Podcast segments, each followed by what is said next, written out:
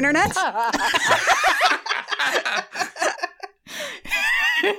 I'm Annie. Kid, Yeah. I said I'm Annie. Oh, sorry, I was laughing too hard and I couldn't hear you say that. I'm Kit. And I'm Mac. And this is I Will Fight You, a podcast where we've been turning opinion into stone cold facts since 1986. Today's fact, Lucas, what is today's fact? Today's fact is if your dudes rock hard enough, historical accuracy can go hang. Hell yeah. Hell yeah. we obviously have our producer and friend Lucas on again, except this time we're not talking about Theodore fucking Rex. No ice skaters in love, no anthropomorphic dinosaurs. This is Dudes Rock. We're talking about the fucking 13th warrior!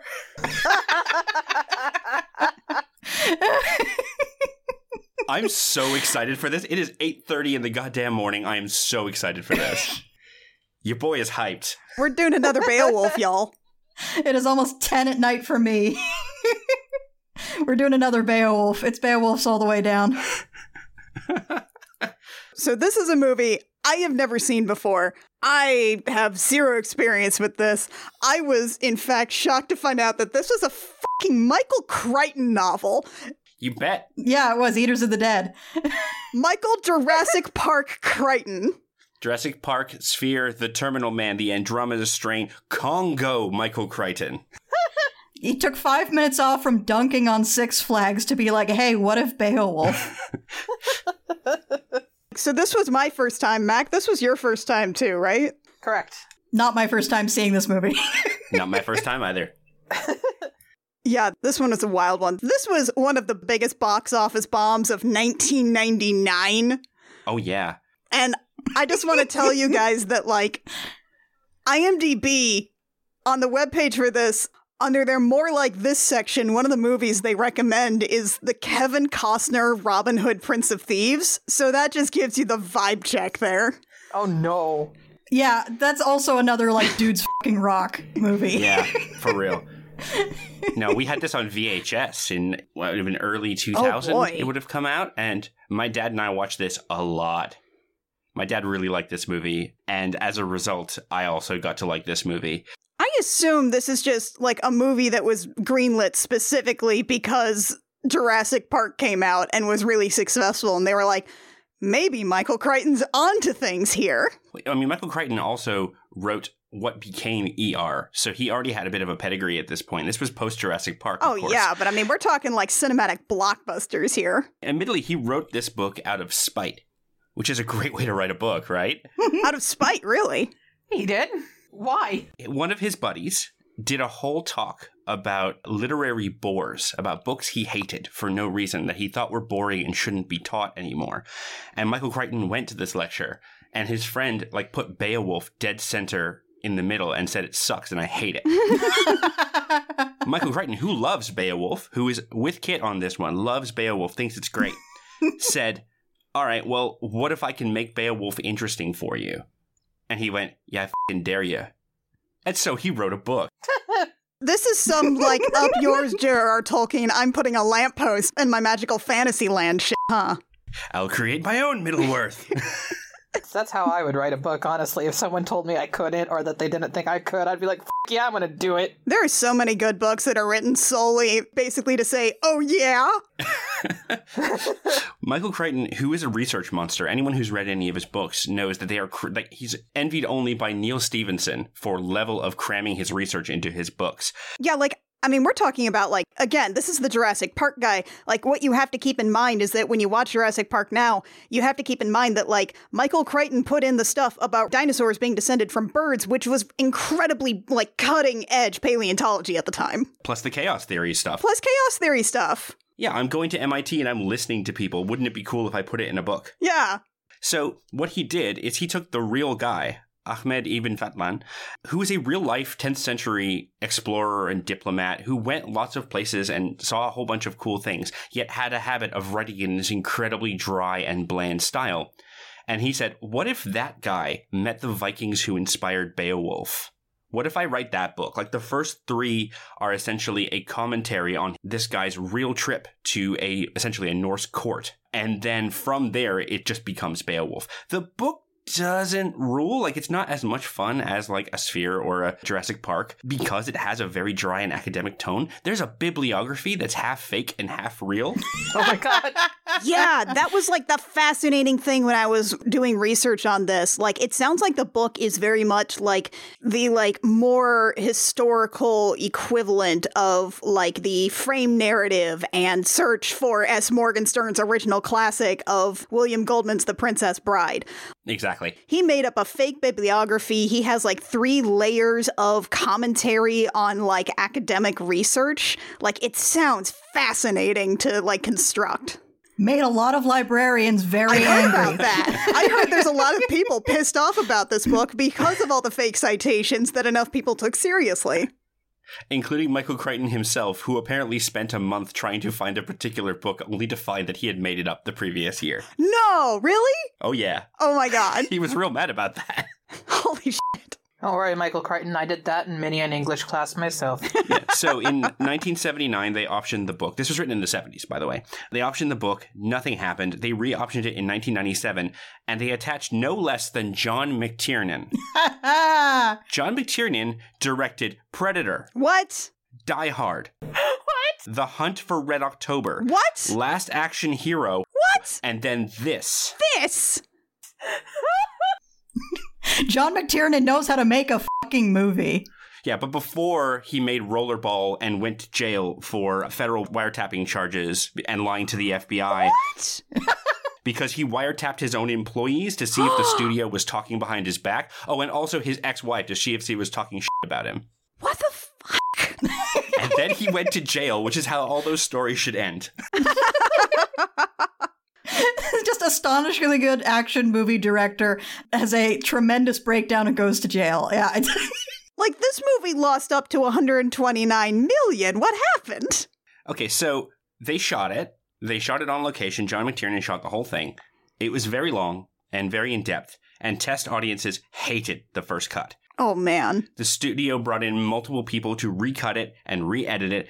And then finally, there were, let me say this with all enunciation 10 months of reshoots No. on location. No, on location. They had to get the locations back and reset that shit up. Th those miserable moors and forests and muddy huts and stuff. Oh. 10 months of that. They probably had already like striked most of that set. And then Disney fired John McTiernan, and Michael Crichton, the author, had to start directing the reshoots. oh no. Yeah, I heard he's uncredited for that. They had to completely change the ending and then recut the middle of the movie to make the ending make sense. Really? They had scrapped an entire score by Graeme Revell and had Jerry Goldsmith write an entire new one. Okay, so it's not even that like the movie itself was all that expensive. It was just in hell for a really long time. it just ate money. It just ate money for 10 months. They just made a whole second movie. Their budget was originally $85 million, okay? It was at $100 million before principal photography was over. Oh. By the end of reshoots and promotion, they were in the hole a conservative $160 million. It made worldwide in its entire theatrical run Oh my god. 60 million bucks. You'll notice there should be another hundred in front of that if you wanted to break even. Mm-hmm. Woofa doofa. Also, Jerry Goldsmith notable for like a lot of the Star Trek music. Nice. Yeah. I mean, Ridley Scott swiped a cue from this movie and put it in Kingdom of Heaven without asking Jared Goldsmith, and they still hate each other over that 20 years later. Oh my god. Ah, love that petty shit. Also, this movie made Omar Sharif quit acting for four years. How bad do you have to be to make Omar Sharif quit his craft? He'd been at it for so long by that point. Dude was in Lawrence of Arabia, and this was too much for him. Quick note on Omar Sharif, most famous for his role in Lawrence of Arabia, and also was a big time bridge player and had a syndicated column in the Chicago Tribune. Wow. Dudes rock. Dudes rock. I will quote Omar Sharif's line on this. It's in the Wikipedia page. That's how much he slammed this movie. After my small role in The 13th Warrior, I said to myself, let us stop this nonsense, these meal tickets that we do because it pays well. I thought, unless I find a stupendous film that I love that makes me want to leave home to do, I will stop. Bad pictures are very humiliating. It made me sick. It was terrifying to have to do the dialogue from these bad scripts to face a director who does not know what he is doing on a film so bad it is not worth exploring. And then he quit movies until 2004. So what did he come back for? Monsieur Ibrahim, which was a, a French film. And yeah, it was based on a book and a play, and so it apparently was a passion project for him. But it was, yeah, he went away. He had to go away for a while. He's in this thing for like five minutes. And he's good. He's having a good time. Yeah. Oh shit. So, do we want to just get into the movie? I feel like we're going to be in for a wild one on this. Yeah. Yeah. Let's start with the fact that, like, listen, our main character here, the titular 13th warrior, it's Antonio Banderas. And you may say to yourself, hmm, Antonio Banderas is not, uh, Middle Eastern? He's a white guy from Spain. He's not Arabic. He is, in fact, Spanish. Yeah. This was the era of Hollywood where, as long as someone had like a slightly darker skin tone, it was whatever. they just did not care. A slightly darker skin tone and an accent. That's all you need, right? Yeah. And not even like the right accent. Yeah, he's not even doing an Arabic accent. He's just doing his regular Spanish accent in this movie. He does not give a shit. Like, you can close your eyes and you can think about Puss in Boots. This is Sean Connery playing a Russian Yeah, U-boat captain level of not giving a shit. exactly. Or Sean Connery playing an Egyptian who is pretending to be a Spaniard. Oh, boy. Yeah. Oh, boy. Oh God, Highlander! You've got Sean Connery, a Scotsman, pretending to be an Egyptian, pretending to be a Spaniard, and then a Frenchman pretending to be a Scotsman, pretending to be an American. Oh, boy. He's from lots of places. He gets around. Ugh, okay, okay. So we open. We open on a Viking longship, cutting through the most terrifying sea a PlayStation 1 can render. Oh my god! Like I like my first note is just, oh, it's that kind of CGI, huh? On the plus side, this ocean stuff is some of the very small amount of CGI in this movie. A lot of the rest of it is practical effects, and thank God for that. I admit when it's this started, I just assumed this was going to lead to a logo, Oh, you thought this is the production studio thing? and I was like, "Where's the logo? Where's oh, this isn't leading to a logo." Longship Productions. Lots of Vikings are standing around bravely, faces to the storm, and there, clinging to the rail like an afterthought, doing his best impression of a drowned rat at low tide, is Ahmed ibn Fadlan ibn Al-Abbas ibn Rashid ibn Hamas. This, ladies and gentlethems, is your protagonist. Yeah, we basically just do a whole freaking freeze frame of like, Verp? Yup, that's me. he literally says, and things were not always thus. Gosh, how did things end up like this? I guess it all started. well, he got horny for someone's wife. So it starts in what he refers to as the greatest city in the world, which is Baghdad in the 10th century, which, yeah, it probably would have been. Yeah, That's a fair cop. yeah, fair. That's fair. Baghdad in the 10th century fucking ruled. yeah. yeah. Baghdad was doing great. Everywhere else kind of was just not so hot at the point. And he was doing great until he decided this lady was hot and she was already married. Yeah, your boy was a poet, but he was also a bit of a f- boy. Yeah, In true poet fashion, honestly. yeah, honestly. Yeah, he fucked around and as happens, found, Found out. And they were like, oh, yeah, no, let's, um, you're being promoted to an ambassador. You have to leave. Oh, forever? Oh, wow, that's weird. To the Tusuk Vlad, aka a place so far you can't find it with both hands in a map. So his only companion is Melchizedek, played by Omar Sharif, hooray! Who's like a friend of his dad's. Yes. It's worth also noting uh, Antonio Banderas is very not Arabic. Omar Sharif is also like debatably Arabic. And by debatably, I mean I'm not touching that debate with a 10 foot pole. He was born in Egypt. He was part of the Greek Christian ethnic minority in Alexandria and then later converted to Islam. He's from lots of places. He's from lots of places. Also, a big time bridge player. I can't get over that. Good news, though, they do eventually, like, they do travel around and join a caravan, and that caravan is, in fact, led by Erick Avari, aka the curator of the museum and the mummy. curator of the museum and the mummy. He's in Independence Day, he's in Stargate, Planet of the Apes.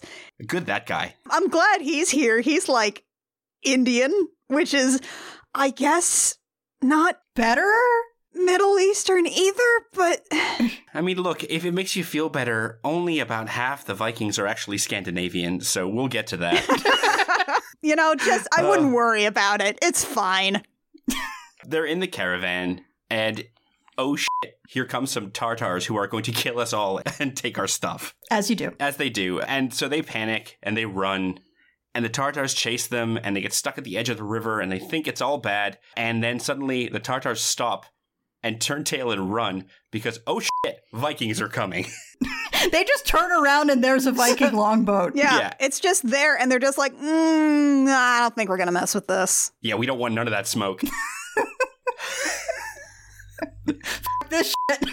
The caravan like plans to pack up and move on, but then Antonio's just like, but, but I'm an ambassador. I want to talk to the Northmen. He says, Are they dangerous? And he says, Well, it depends. they might leave us alone. Or they could kill us all. So it's like depends on what they had for breakfast. How's the weather today? Is it a Tuesday? Shit, they hate Tuesdays. Look, hey man, have fun, I guess. And so him and Melchizedek just kind of rock up to this encampment, and they walk in like they're a couple of high school kids at a frat party. That's Yeah. a great way to describe it. Yeah, like they literally walk in and like, be cool, follow my lead. And so they just like start talking to people in like obviously for the film's sake, for the audience's sake, it's English, but it's understood that they are speaking in Arabic to a whole bunch of Scandinavian dudes until they find one guy who speaks Greek.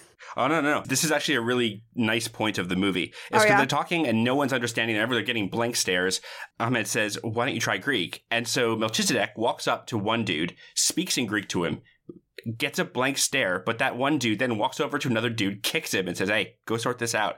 and so the other dude comes up, listens for a few seconds, and doesn't speak Greek. He switches to Latin Oh. because he's like, "Oh, wait, you're you're educated.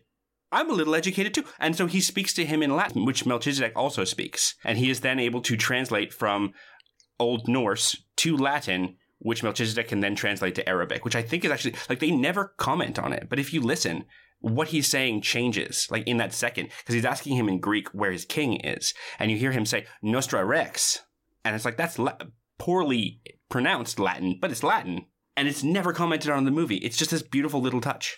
John McTiernan does languages very interestingly. See also Hunt for Red October. Yeah, yeah. Yeah, I really like the way that this sequence, like, it makes the whole initial sequence with the Norsemen a little more stilted, but it also makes it a little more mysterious because it very much places you in the same role as the main characters, where you're like, oh, I don't know what's going on either. I also feel like my font of information is extremely limited based on what I'm seeing and the tone in which people are speaking. So it's a really neat part of this movie. Yeah, it puts him even more of a fish out of water, apart from the fact that there's essentially like a drunken party. There's fights, there's women dancing, there's music playing, people are like barfing outside. This is a rough tent to be in, and he's there clean and beautifully dressed and looking around like he shouldn't touch anything. He's a fancy lad. The blonde guy, who we learn his name is Herger, Herger the Joyous. He's my favorite character in this movie. He's great. He's good. He's so good. Wow, honestly, that's the first of me actually learning this guy's name. There are very few names that are firmly attached to characters, like, so that I can actually, like, anchor any kind of words to these people. I just have them in my notes as Blondie. I named a few of them in my head, but I wasn't sure of a lot of their names either yet. Don't worry, I have a subtable in my notes. Oh boy. Excellent. So Herger looks at him and he says through Melchizedek, he's like, uh, "Oh yeah, our king, our king's over there, but our king won't talk to you because He dead. yeah, our king can't talk to you because he's dead, and this is his funeral." The old tailor can't come to the phone. yeah, Why not? She's dead. It's and because it's delivered through Melchizedek, it's done in this very. Oh yeah, so there's the king. He says there's the king. Yeah, the king can't speak to you. Yeah, he says the king can't speak to you. He can't speak to you because he's dead. The king. Can't, oh, like, do you think he was just, like, waiting to be able to deliver that little punchline that he made up himself by being obtuse? Knowing this character, yes. Yeah, I was Uh-huh. yeah, this guy 100% would. So Yeah. they point to this drunken party and they say this is his funeral. Oh, and by the way, up on the, the main table, that's Buliwyf. He's our Beowulf, folks. I could never quite like get the pronunciation of that name right, and I wasn't going to like. Honestly, he's just in my notes as Beowulf. I'm not doing those degrees of separation. This is just a Beowulf, y'all. That's him. He's got dreamy hair and a glower. An extreme glower. He's an intense dude. Yeah, he's definitely got like, you know, shirtless romance novel vibes. This guy. Yeah, no, this is a guy with a sultry stare. So he says he's the heir apparent, one of them. More on that in a sec. And uh, Buliwyf says, "Hey, how about a, a song of glory?" And Melchizedek says, "Come on, man, be cool. These guys like us. Tell them a story or something." And so Ahmed st- steps up and he says, "In the beginning, the earth was void." And the spirit of God, and he has to stop because a dude pulls a knife on Buliwyf who blocks, cuts him once on the way up, and cuts him in half on the way down. it's great. That was the succession dispute, by Yeah. the way. The succession dispute is over. He just does a stab and then smolders at the camera again. And then he sits down and he finishes his drink. Yeah. Must be Tuesday. So, literally, the narration said, Now that there's a new king, we have to bury the old one. Yeah, so we do a whole sequence. We, have them watching the Viking funeral, and they do a thing here which is interesting, I think, where they have like a young woman who is going to be burned alive with this whole pyre, but it's kind of nice that we don't have to do the whole thing for the audience, which is like, oh, but that's so barbaric. Can you really do that? You savages, you brutes! yeah, and it's it's implied, uh, less so in the book, but in the movie, it's implied because she is speaking a prayer as she dies, and they're like lifting her up. They're not restraining her in any way. It's like, no, no, I'm going with him. This is Yeah. what's happening.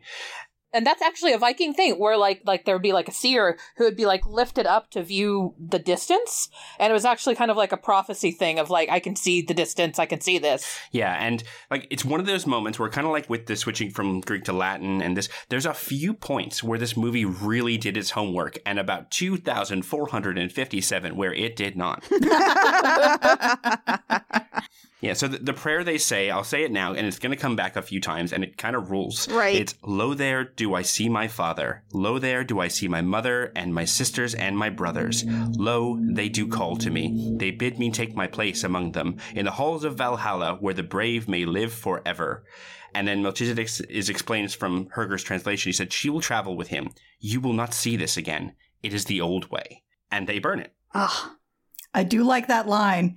I like the line, you will not see this again, it's the old way, because there's sort of.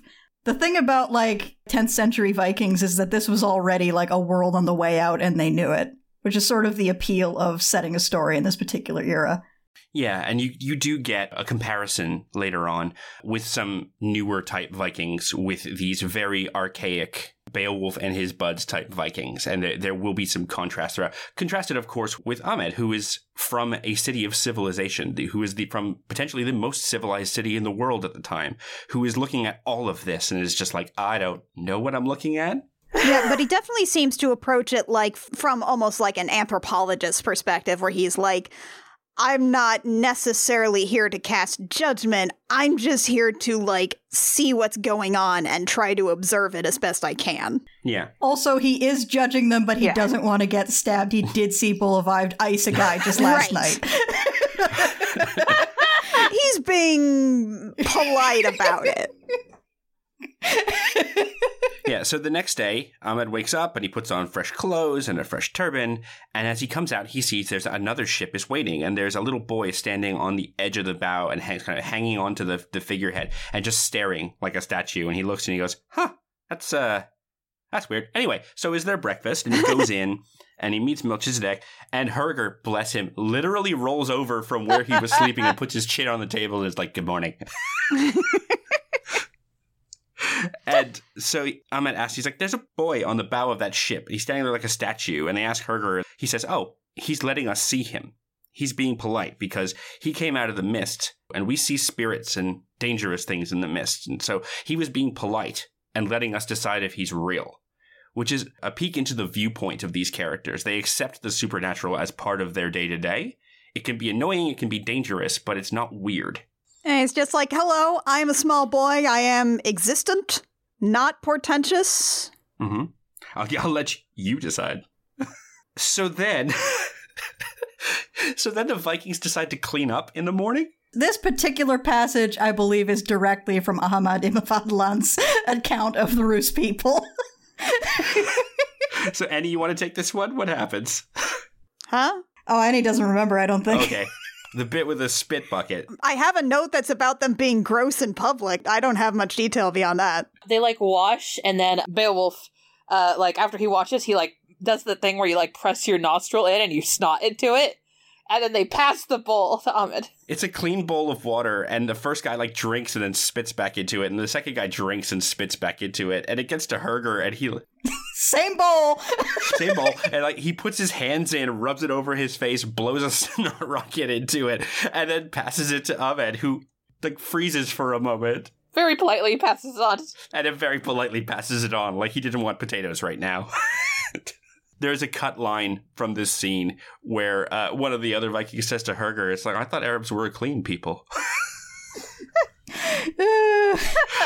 Ha. it's gross. Anyway, the boy's here now. They've decided he's real, and it turns out he's a messenger. He's Wulfgar, son of, you might have heard of this guy, King Hrothgar. You know a Hrothgar, right, Quinn? yeah, we all know Hrothgar, right? Our buddy You know Hrothgar. Hrothgar. I mean, he had to show up here eventually. You get a Beowulf, you gotta have a Hrothgar. One follows the other. Obviously. Yeah. yeah, and they're under attack from an ancient evil, a terror that has no name, that must not be named. Oh, so And the name is the- Grendel, but shh. So every Viking looks terrified and wary, and Ahmed, who cannot understand this, kind of looks around and goes, What the hell is going on? What will scare these guys this badly? and they ask Herger, and Herger won't even say it. He won't even discuss it. Like he puts his hands up. He's like, No, no, no, I'm, I'm not saying anything. But, you know, we're all here for Beowulf. It's gonna be something Grendel related. We know. Yeah, we saw the box. We know what's up. There's like five characters in Beowulf. One of them doesn't even have a name, it's just another character's mom. So Buliwyf calls for what Melchizedek translates as the angel of death, but she's a blind oracle being led by a creepy child. She gonna roll the bones. I just call her in my notes. It's just like, all right, let's bring in a prophecy hag. Good old prophecy hag. We got any cool hags? Yeah, man, we got a cool hag. When you gotta just decide what you're doing, where you're going, you just gotta keep a prophecy hag just in the party, just in case. Everybody needs a prophecy hag now and again. Yeah. She rolls the bones and she says that, well, 13 men must go, the same as the amount of months in this year. Oh, lousy smarch weather. So Buliwyf is, of course, the first one to volunteer, and he does it in this very kind of like high-handed, regal way. I will be the first of them, and she she calls out their number, and I'll just run through the names because again, we don't get a lot of these names except for incidentally. So I've written them down who they are. Uh, they also have a descriptor to the point where on IMDb they're written like this guy played Helfdane dash fat Herger dash joyous. I'm like, you couldn't write the? Come on, guys. No room for the the. Mm-mm. These guys are Helfdane the Fat, Roneth the Rider, Edgtho the Silent, Skeld the Superstitious, Weath the Musician, Rethel the Archer, Halga the Wise, Hyglak the Quarrelsome, Haltaf the Boy, Ragnar the Dour, Herger the Joyous, and wait, the 13th Warrior will be no Northman. And every person in the room goes quiet, and as one, they turn and they stare at Antonio Banderas, who looks terrified. Oh God, what what is going on? It's that perfect feeling of like everyone in the room is looking at you and you don't know what's going on. How convenient. we just happen to have no Northmen here. Quick note Weath the musician is played by Tony Curran, who is a uh, Scottish actor who's been in a lot of. He's the Van Gogh and Matt Smith Doctor Who. Oh. He's Van Gogh in that one episode of Doctor Who. He's also in like at least the second Underworld movie, possibly more. He's been in some good stuff. He's been in some really bad stuff. He was in Blade 2. He was Priest, the first of, of Vamp Pack to get Oh killed. God, he was in Blade 2. Yep. With those horrible little sunglasses. Oh, bless. He does a lot of vampire movies. And the guy who's the silent, who the, the actor apparently did basically nothing else other than this film. He's good in this, though. For some reason, I kept staring at him, and Annie got to deal with this last night. He reminds me so much of Count Rugen. His face. Okay, so that's why you messaged me asking about a character that looked like Count Rugen? Yes, that is why I messaged you about a character who looked like Count Rugen. I was like, I don't know, man. I, I the the bald guy from Ever After. I think my brain was thinking of Count Rugen mixed with the bald guy from Ever After, like his clothes and then Count Rugen's face. I was like, I don't know, a pirate and guyliner. What's funny though is that for all the yes, because this because this movie's like an hour and thirty three minutes, it moves right.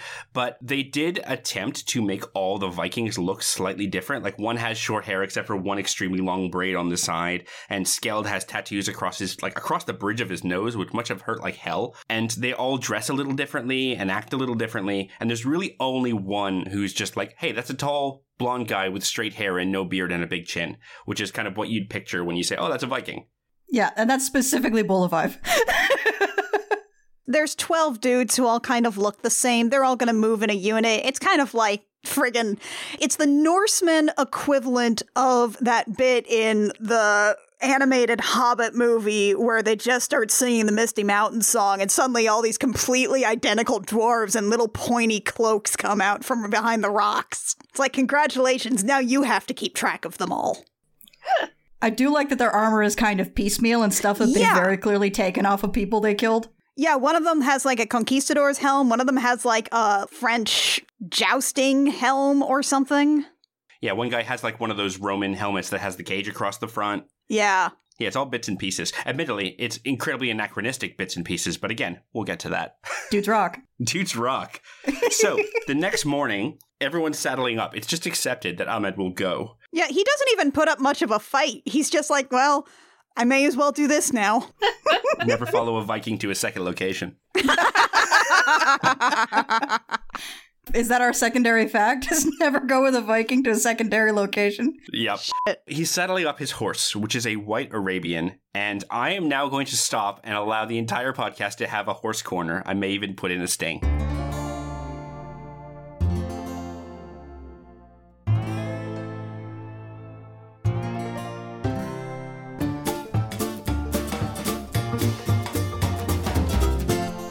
Arabians are little. First off, it's not a white Arabian, it is a gray Arabian. Okay.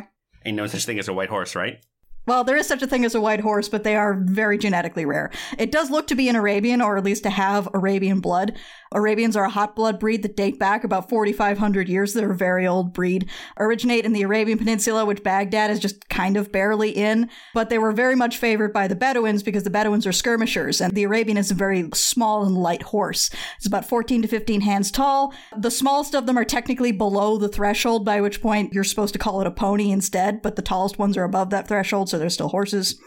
The thing about an Arabian, it has a very distinctive concave or dished face. This breed standard has gotten very silly in the past few years. As evidenced by some links that I sent to the rest of the chat. Basically, they got some horse pugs now. Ugh.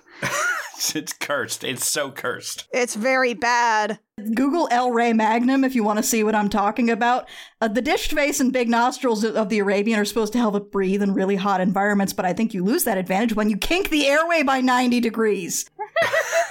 Here's the funny thing about this, though, is that the Vikings keep making fun of how small this horse is to the point that they're calling it a dog and saying only an Arab would bring a dog to war. These appear to be the group that Ahmad ibn Fadlan referred to as the Rus, which are assumed to be the Volga Vikings who are from around Sweden. These guys will be riding cold blooded horses like the North Swedish horse or the Norwegian Fjord. They are known as being small and stocky. They're basically light draft horses. The thing is that the North Swedish horse is about 14 to 15 hands tall, the Norwegian Fjord is around 13 to 14 hands tall. So overall, the Viking horses should be heavier than the Arabian, but just as short, if not shorter. These horses in this movie are too tall. They are much too tall. They look to be a draft breed from like Central Europe. Yeah, they got hairy hooves and everything. Yeah. Yeah, this was not a movie that was interested in being accurate about horses aside from Arabian Little. The other thing, though, there is another movie, a much, much worse movie called Beowulf and Grendel, which has Stellan Skarsgård in it. Oh, you showed me videos of these horses, Lucas. Yeah, so they actually got cold-blooded Icelandic ponies or horses to be in that movie, and watching a grown man ride one is like watching him ride a centipede. They have this super weird gait to Yes. handle the rocky and rough terrain. Yeah. It's fascinating to watch. The Icelandic has a special gait called a tolt. There are other cold blooded breeds that, like, individuals can do the tolt, but it's not a breed standard the way it is for the Icelandic. It's meant to be something that you can ride for very long distances over very uneven terrain and not get your brains bounced out.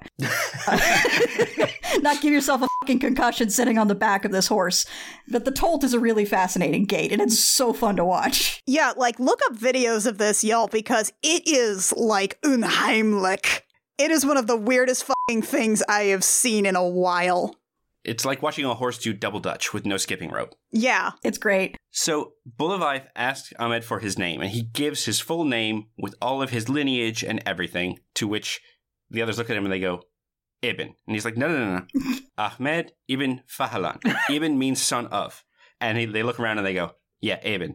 He's like, oh, Christ. All right. and as they leave, Herger walks out with like three ladies on him. And he like kisses them goodbye and he swings up onto his horse and he says something. And Melchizedek translates and it says, Hurry to meet death before your place is taken. And then Melchizedek kind of says goodbye to the movie and to Ahmed and he says, I will not forget you, go with God, and then retires from movies for five years. you, you will not see Omar Sharif again in this movie. No. He's done. He hung out at craft services for a bit, you know, pocketed a few sandwiches, and then he went off to play bridge. Selecting a bagel. The next bit is one of my favorite scenes in this movie. Yeah, this is a really interesting sequence. It's a travel montage at first, and you see them crossing mountains and fields and swamps, and there's all this rugged terrain. And every once in a while, it will cut back to this campfire where all of them are, you know, preparing the nightly meal. And Ahmed is just sort of sitting off to the side because he can't speak to any of these people. And so some of them are eating. Oh, he's just watching and he's listening and watching and listening, and you watch him as time passes. You watch him watch and listen more, and then slowly there's this like really cool where sometimes the Vikings will be speaking Old Norse, but you'll start to hear words in English just scattered in there. Yeah, yeah, yeah. It does this thing where it'll have them like say a phrase and then it'll cut back to like a close up on one of their mouths or something as they say the phrase again. And it'll cut back to like Ahmed's eyes, like an extreme close up where he's just sort of squinting. So, like, it does a good job of communicating like he is paying close attention to what they are saying. Yeah, and it's also implied that like they're telling dirty jokes, they're telling old stories, they're being dudes on a camping trip. And so they're often repeating themselves. And so you'll hear repetition of the same statements and each time there's a little bit more English in it to the point where it's like something something something find some geese. Something something tomorrow. And then finally he's just listening and they're just speaking in English. It's an incredibly well done little montage. But then then shit breaks bad. One of them takes a cheap shot at Ahmed, thinking, oh, he doesn't speak our language. And Ahmed, Oh, no, no. Yeah, it's not a thing about taking a cheap shot. It's they telling your mom a joke about him.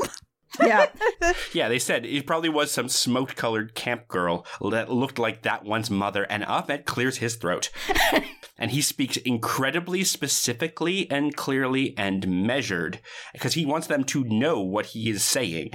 And he, he leans forward, and he says, My mother, and I'm gonna I'm gonna change one word apocryphal style because I don't like it. okay.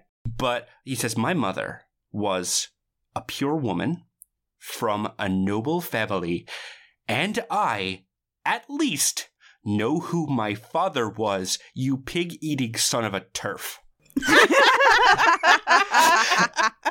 At which point, Skeld tries to kill him. because, because you don't say that shit to a Viking without like a clear line of sight to an exit. It's like calling someone from Quebec a chien sale. You don't do that shit. I do love that the first thing he says in in the movie they're presenting it as Norse. It is it is just Swedish. Uh, The first thing he says in Old Norse is basically "Your mom's a hoe." Yeah. yeah. But imagine someone who came to your office and sat quietly in a corner, like, I don't know, I think he's an auditor or something. He hangs around and he sits there for months and months until you finally refer to him as, oh, it's so weird that weirdo's over there in the corner. And he basically leans forward and tells you to f your own face. yeah, like the way that they cut him, like staring around the fire, it's like he squints and his eyes dart around like he's the murderer in an Agatha Christie novel, and Detective Hercule Poirot has just called everyone to join him in the parlor so they can discuss the facts of the case. They hold Skeld back so he does not murder their 13th guy.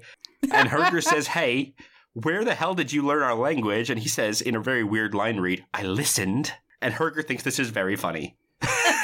of course he does. It's a pretty good joke. so Buliwyf has been watching all of this very quietly, and he stops Ahmed after the dinner, and he says, can you draw sounds? Because at this point, I believe the Vikings did not have a written language. They did technically. Like they had been writing with runes for a while at this point. But, you know, we're not really here for like non-anachronisms. That dude's rock. And plus the phrase I can draw sounds and speak them back is very like it's just a cool line. It reads a little bit like just a translation weirdness. Yeah. in terms of like, They may not have a word for this. yeah, Ahmed doesn't quite know to the distinction between the words write and draw. They do another thing like later with that with another translation thing too that makes you like think about like, "Oh yeah, that's right. He is translating this from another language and trying to figure out how to speak it back." And also learning it from a bunch of dudes who are not really sitting around and doing a lot of learning apart from Herger, which is lucky. And so he he leans over in the dirt and he gets a stick and in the firelight he writes the Shahada in the dirt. There is only one God and Muhammad is his prophet. And Buliwyf glances at it and just walks away. And he's like, "Oh, well, okay." So the next morning, Skeld, who is clearly trying to reassert his status after getting his teeth kicked in last night, repeats the bring a dog to war bit, but Ahmed finishes it for him. He's like, I heard that the first time. So then the others try and support Skeld. They bark and they howl. And then he decides to show them what a Grey Arabian can do.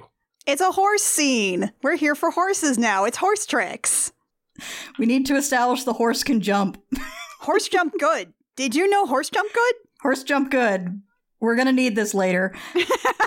we will. He jumps good enough that he jumps clear over Weath's horse and knocks him in the mud, which Weath finds extremely funny. I like that they're all fairly good sports about getting that kind of shit happening to them. They're just like, all right, all right, okay, dude. yeah, as he's jumping, you can see some of them kind of nodding and smiling. It's because he can do something that we respect. And so he's one of us now. And as he comes back to join the group after showing off, Buliwyf even leans over and says, Hey, your dog can jump. and they all laugh together, which we skip to the beginning. Here's how we got here. And poor drowned rat Ahmed, who's having the worst day of his life, uh, not the worst day of the next few months, leans over and he says, Hey, shouldn't we be staying closer to land? And Helfdane laughs and he says, No, boy, this is no day to be close to land. Which is an actual sailing thing. You want to be out on the open ocean so you don't get knocked into anything. No, no shoals, no reefs, no sandbars. Yeah. Then they are becalmed. They are in this mist and they cannot see anything. I mean, it looks like frickin' Arthur and Bedivere about to approach the Castle Og. And so the way they're trying to find their way out is one guy is up on the bow and yelling Odin, and they're listening for the echo. And every time they yell, one of the Vikings will fire an arrow with fire on the end out into the distance and to listen for the hiss as it hits water. It's a Norse Marco Polo. At one point, Herger has to make Ahmed duck because he's about to catch an arrow upside his ear. Situational awareness, not this guy's strength. Not at all. Ahmed keeps stepping in front of guys who have arrows nocked. This is a constant thing in this movie. It's like, please don't do that. Please don't make me shoot you. They find land and they gear up. All the armor is wrong, but it is all very cool. This is where you start to get some really good full shots of like all of the weird different piecemeal armor that is all anachronistic in fun and exciting, unique ways on each dude. Buliwyf has this plate mail breastplate with these two circular kind of pauldrons that look like dragons, and they're gold chase when the rest is all kind of plain metal. It's very cool looking. Weath, who's played by a Scotsman, does have a bit of tartan on there. Which I don't think that existed in the 10th century. I, I think it's about like 700 years too early. a bit, yeah. But then Buliwyf pulls Ahmed aside and he says, Hey, speak what I draw. And he draws the Shahada, except for the last word, which he can't quite get. And Ahmed reads it out and then has to lean over and go, uh, Prophet. You, you misspelled prophet. And Buliwyf sort of nods and then walks away. So he memorized that from one glance and then casually replicated it. This is, again, a sign that Buliwyf is not an idiot. These guys are, are barbarian types, but they are not stupid. It's a neat little bit, especially because again, it's like it's a glowering thing. He's like, "Hey, check out what I can do. What's up, man?" And it's also like, is this is is this flirting? Are they flirting? Little bit. Little bit. I don't know. I, I could definitely ship Ahmed and Herger. Yeah. Herger throws him Cloud Strife's Buster Sword. it's so fucking big. It's so big for him. It's literally like six inches across. It's huge. And it nearly knocks him over when he catches it. And he says, I can't lift this. And Herger kind of shrugs and he says, So grow stronger. Get good, pal. yeah, his only piece of advice is get good. Yeah, no. These two are boyfriends, frankly. Yeah. Also, Antonio Banderas is not a small guy. He's not a, a big guy, but he's not a small guy. He's five foot eight. That's an average size for a human. Yeah. they just keep putting him next to these Scandinavian giants for the whole movie. So they do some tracking and they realize that a herald is there waiting for him because Edgtho, for example, like can read the hoof prints and they can all smell that someone's been there wearing perfume, you know, a well-fed horse and all kinds of cool like cowboy movie stuff where they look at dimples in the dirt. And then the herald just walks in because he was just there. And he's just like, hey, what's up, assholes? You're late. yeah, tell me your names. Make sure you're not invaders. You want to die? This is a brave man walking up to this group and threatening them. It would be like running through a mincing machine, my dude. Buliwyf officially identifies himself by his title. They're ushered in into a very sad, mud covered Viking village. Yeah, this is not defensible in the slightest. There's no wall, there's no moat, there's not even a passable fence, and you couldn't keep a cow out of this place. But you can see the production team has gone to great and probably expensive lengths to show that this was once a nice place. There's lots of fretwork in the eaves of the buildings. The Yeah, the longhouse is like gorgeous on the outside. it- yeah, it's beautiful. It's just you know covered in three inches of mud and rain on the outside. It's gross. The Vikings notice that there's like hardly any men. There's lots of women and children and old people, but as I said, there's nobody between 15 and 50, except for a couple of guys who we'll meet later. And yes, everyone's scared, everyone's terrified. So let's meet Hrothgar. Would you believe it's an old king? who's gone gray and can barely get out of his chair. Can, what, really? Hrothgar? yeah, just picture Peter O'Toole's character from Stardust. That's what this guy's got going on. Like, have you seen the King of Rohan? The hospitality of his hall is lessened as of late.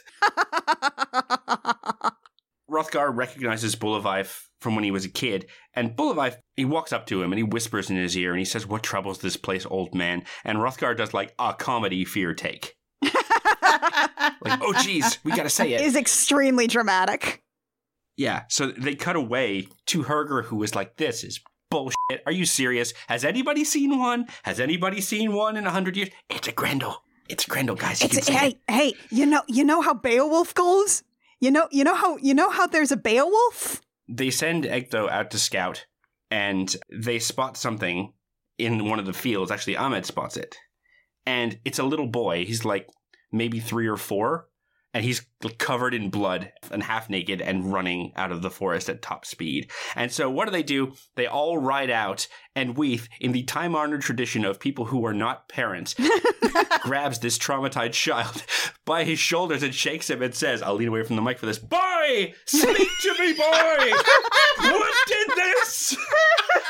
Good job, Weath. It's like you halfway expect there to just be a line like an airplane for people ready to be like, you have to get a hold of yourself. Buliwyf, bless him, says, Hey, find somebody who knows him, who he'll talk to.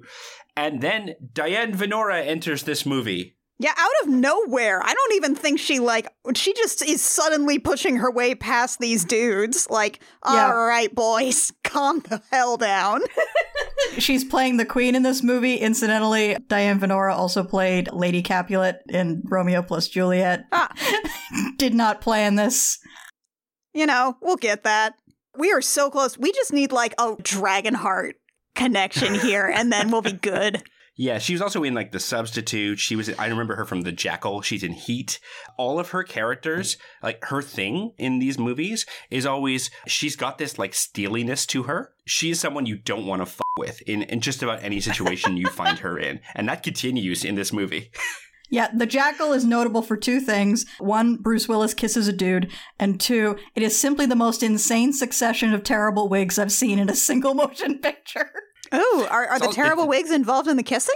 Yes. No, well, Aw. yes, he oh. Yes, he's wearing one when he kisses the dude. his hair is bleached for the kissing. Oh, what a roller coaster that was. Yeah, he's wearing a terrible wig. It's like one of Jack Black's early star turns, along with that one episode of X Files. No kidding. So Diane Venora is here. She points out that he's from a nearby farm, and they go through what I can only describe as primeval forest. It's close. The trees are so close to one another that they can barely get light through. This is one of those things where if you've ever gone like bushwalking in Australia or, you know, trail walking in Canada or somewhere like that, you hit a spot and you're just like, yeah, I'm not going through there. That's a bad spot. yeah, it's, you're standing there and you're going, I wish there was such a thing as save points in real life. Mm. yeah. They all like creep up on this place. They have pressed circle, so they are in crouch mode. They creep up and set up, and Ahmed stays back with, I believe it's Roneth the Archer. Actually, no, that's wrong. God damn it. Rethel. Rethel the Archer. I'm, I'm going to try and keep all these names straight. I'm sorry, folks. How could you, Lucas? How could you mix up the names of these 12 different large dudes? How could you? also steps in front of Rethel's bow again. Again. And Rethel has to say, Don't stand in front of me. What's wrong with you? He keeps doing it. Yeah, like four different times. They kick the door in, and there's nobody there uh, except for all the fake blood in Hollywood and entrails and bits. it's ludicrous Gibbs. It's just Gibbs in there. Ahmed goes inside and he sees an arm sticking out from under a blanket and he lifts the blanket, kind of worried what he's going to see. And the arm falls out and flops on his foot and he runs outside and yarfs a lot. Which, honestly, same dude. Mood. Understandably so. Yeah, it's gotta smell awful in there, too. the Vikings talk it through. He's like, there's no horse tracks. These people were on foot. There are claw marks in the ground. And their heads are missing. And Ahmed even says through his half mouthful of mushroom soup, they have been gnawed upon. Yerg. And Herger has to kind of go, well, it's said they eat the dead in a really pissy way. Hey, it's kind of the book title. It's, he's, he sort of said the thing. and Ahmed says, well, what kind of man would do that? And he says, it's not a man. it's a Vendel. He's so pissed off. You know, like, you know, like Grendel, but, but Wendell. Cause, yeah. Yeah, Herger has the tone of someone who has been, you know, working at a store and someone has thrown up in the bathroom. It's like, now I got to deal with where do we keep the sawdust? Ugh. Not even supposed to be here today. It's my day off. The minute he says it, the others shush him and they say, they're still here. And we get a few shots of a shadowy figure with like a bear's head and teeth and human eyes. Yeah, there Clearly are some them. good, like, mysterious close-up shots of these guys that we'll get until like the the big combat sequence coming up. Yeah, Edgtho brings them out and they stand on a hillside and they look at the edge of the forest and they see that all the animals are leaving the forest because presumably there are things in there. And they see like deer and other things migrating out and they said, well, what drove them out? So again, a sign these are not stupid people. These people pay attention and they are experienced at doing what they do. There is also a point before they leave the ravaged homestead where one of them comes out with this weird little lump on his sword, and they're like, oh, what the hell is that? And nobody wants to touch it. And they're like, it is this headless fertility idol, you know, one of the ones with like the big fat tummy and like clearly have nursed boobs that are kind of just sort of flopping over. And it's like, and they're like, oh, it's the mother of the Wendell. I'm like, oh, I see. I see. I see. We're getting one of our other characters. I looked up the actual name. It's like it's the Venus of something. I can't pronounce the name. Yeah. But you, you know the one. You know, a fertility idol. Yeah, and Ahmed picks this up and puts it in his pocket because he's the only one who will touch it. Like one of them is holding it on the end of his sword. Like he Yeah. does not want to even be near it. It's like a hot potato. Yeah, it's like they don't want to touch this. So when all the animals are leaving, they specifically say, like, look, they're watching us. But if we chase in this forest, they'll melt away and they say they come with a mist. And so Buliwyf says, okay, well, if there's fog, they'll come. And so they go back to second location and they get next mission briefing from Hrothgar. Yeah, and we also have this point where Hrothgar's son is here, and we basically have like just this quick exchange where He's the worst. he's the He's the worst. worst. He's the worst, and he's like, oh, y'all ain't shit. And Beowulf is just like, all right, yeah, well, f- off. He says to him, he's like, oh yeah, well, you think you're hot shit, but you've never faced the Ven. He even has a cool pet name for the enemy. yeah. And Beowulf is like very polite because he cannot offend this man, but this man also sucks real bad.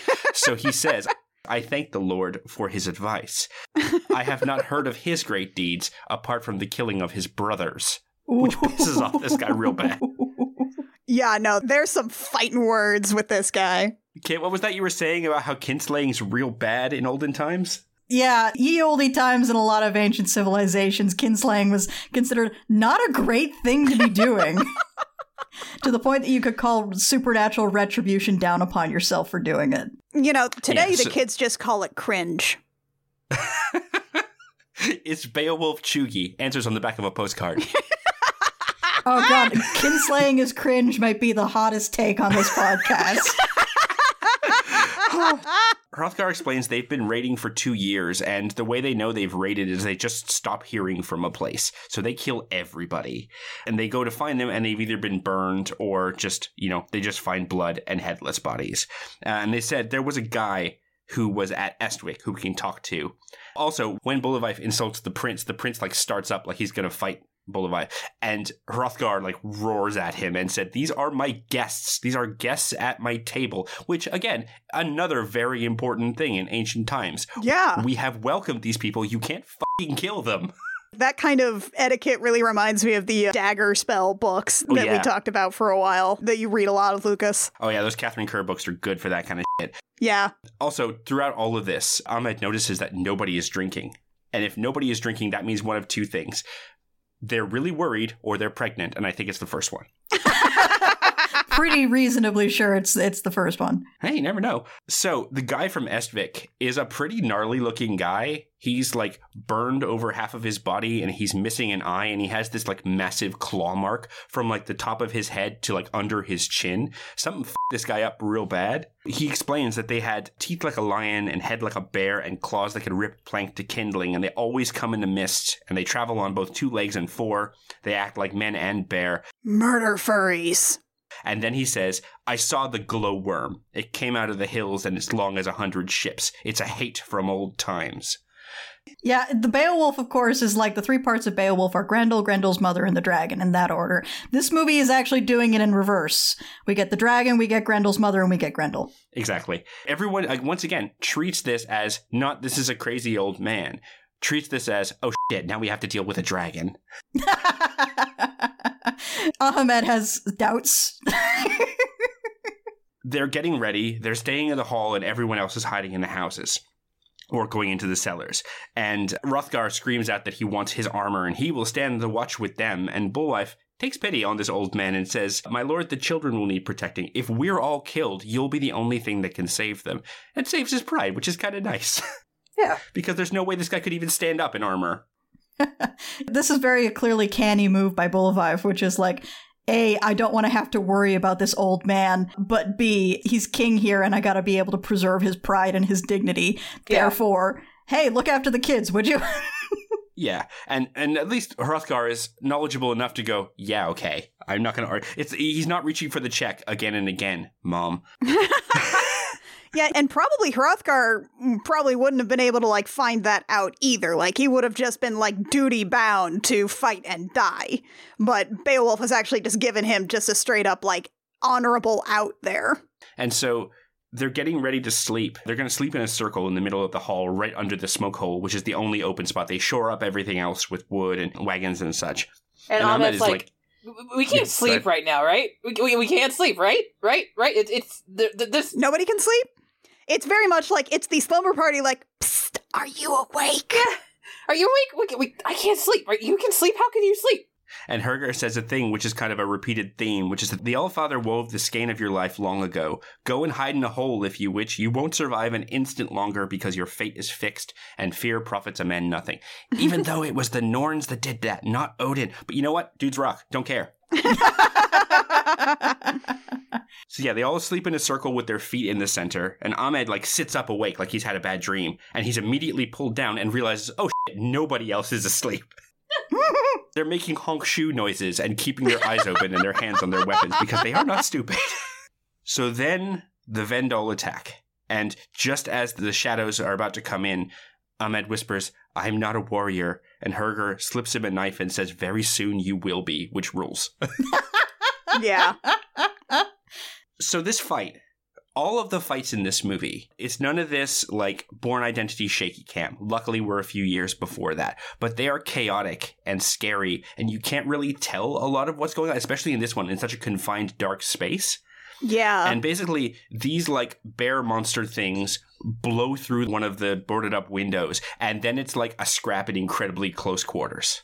Yeah, it's harsh because like it is a chaotic combat scene. It is hard to see and hard to make out details, but that's also thematically like on purpose in that it is meant to be like bewildering and confusing and frightening, but it's also hard to see and follow. So like Yeah. Yeah. there's no winning here. John McTiernan really wants you to be feeling what the character is feeling. And in this case, Ahmed does not know what the fuck is going on. One of the Vendel comes straight at him, and he holds out his sword, and it gets kind of knocked away, and he eats a claw to the face immediately.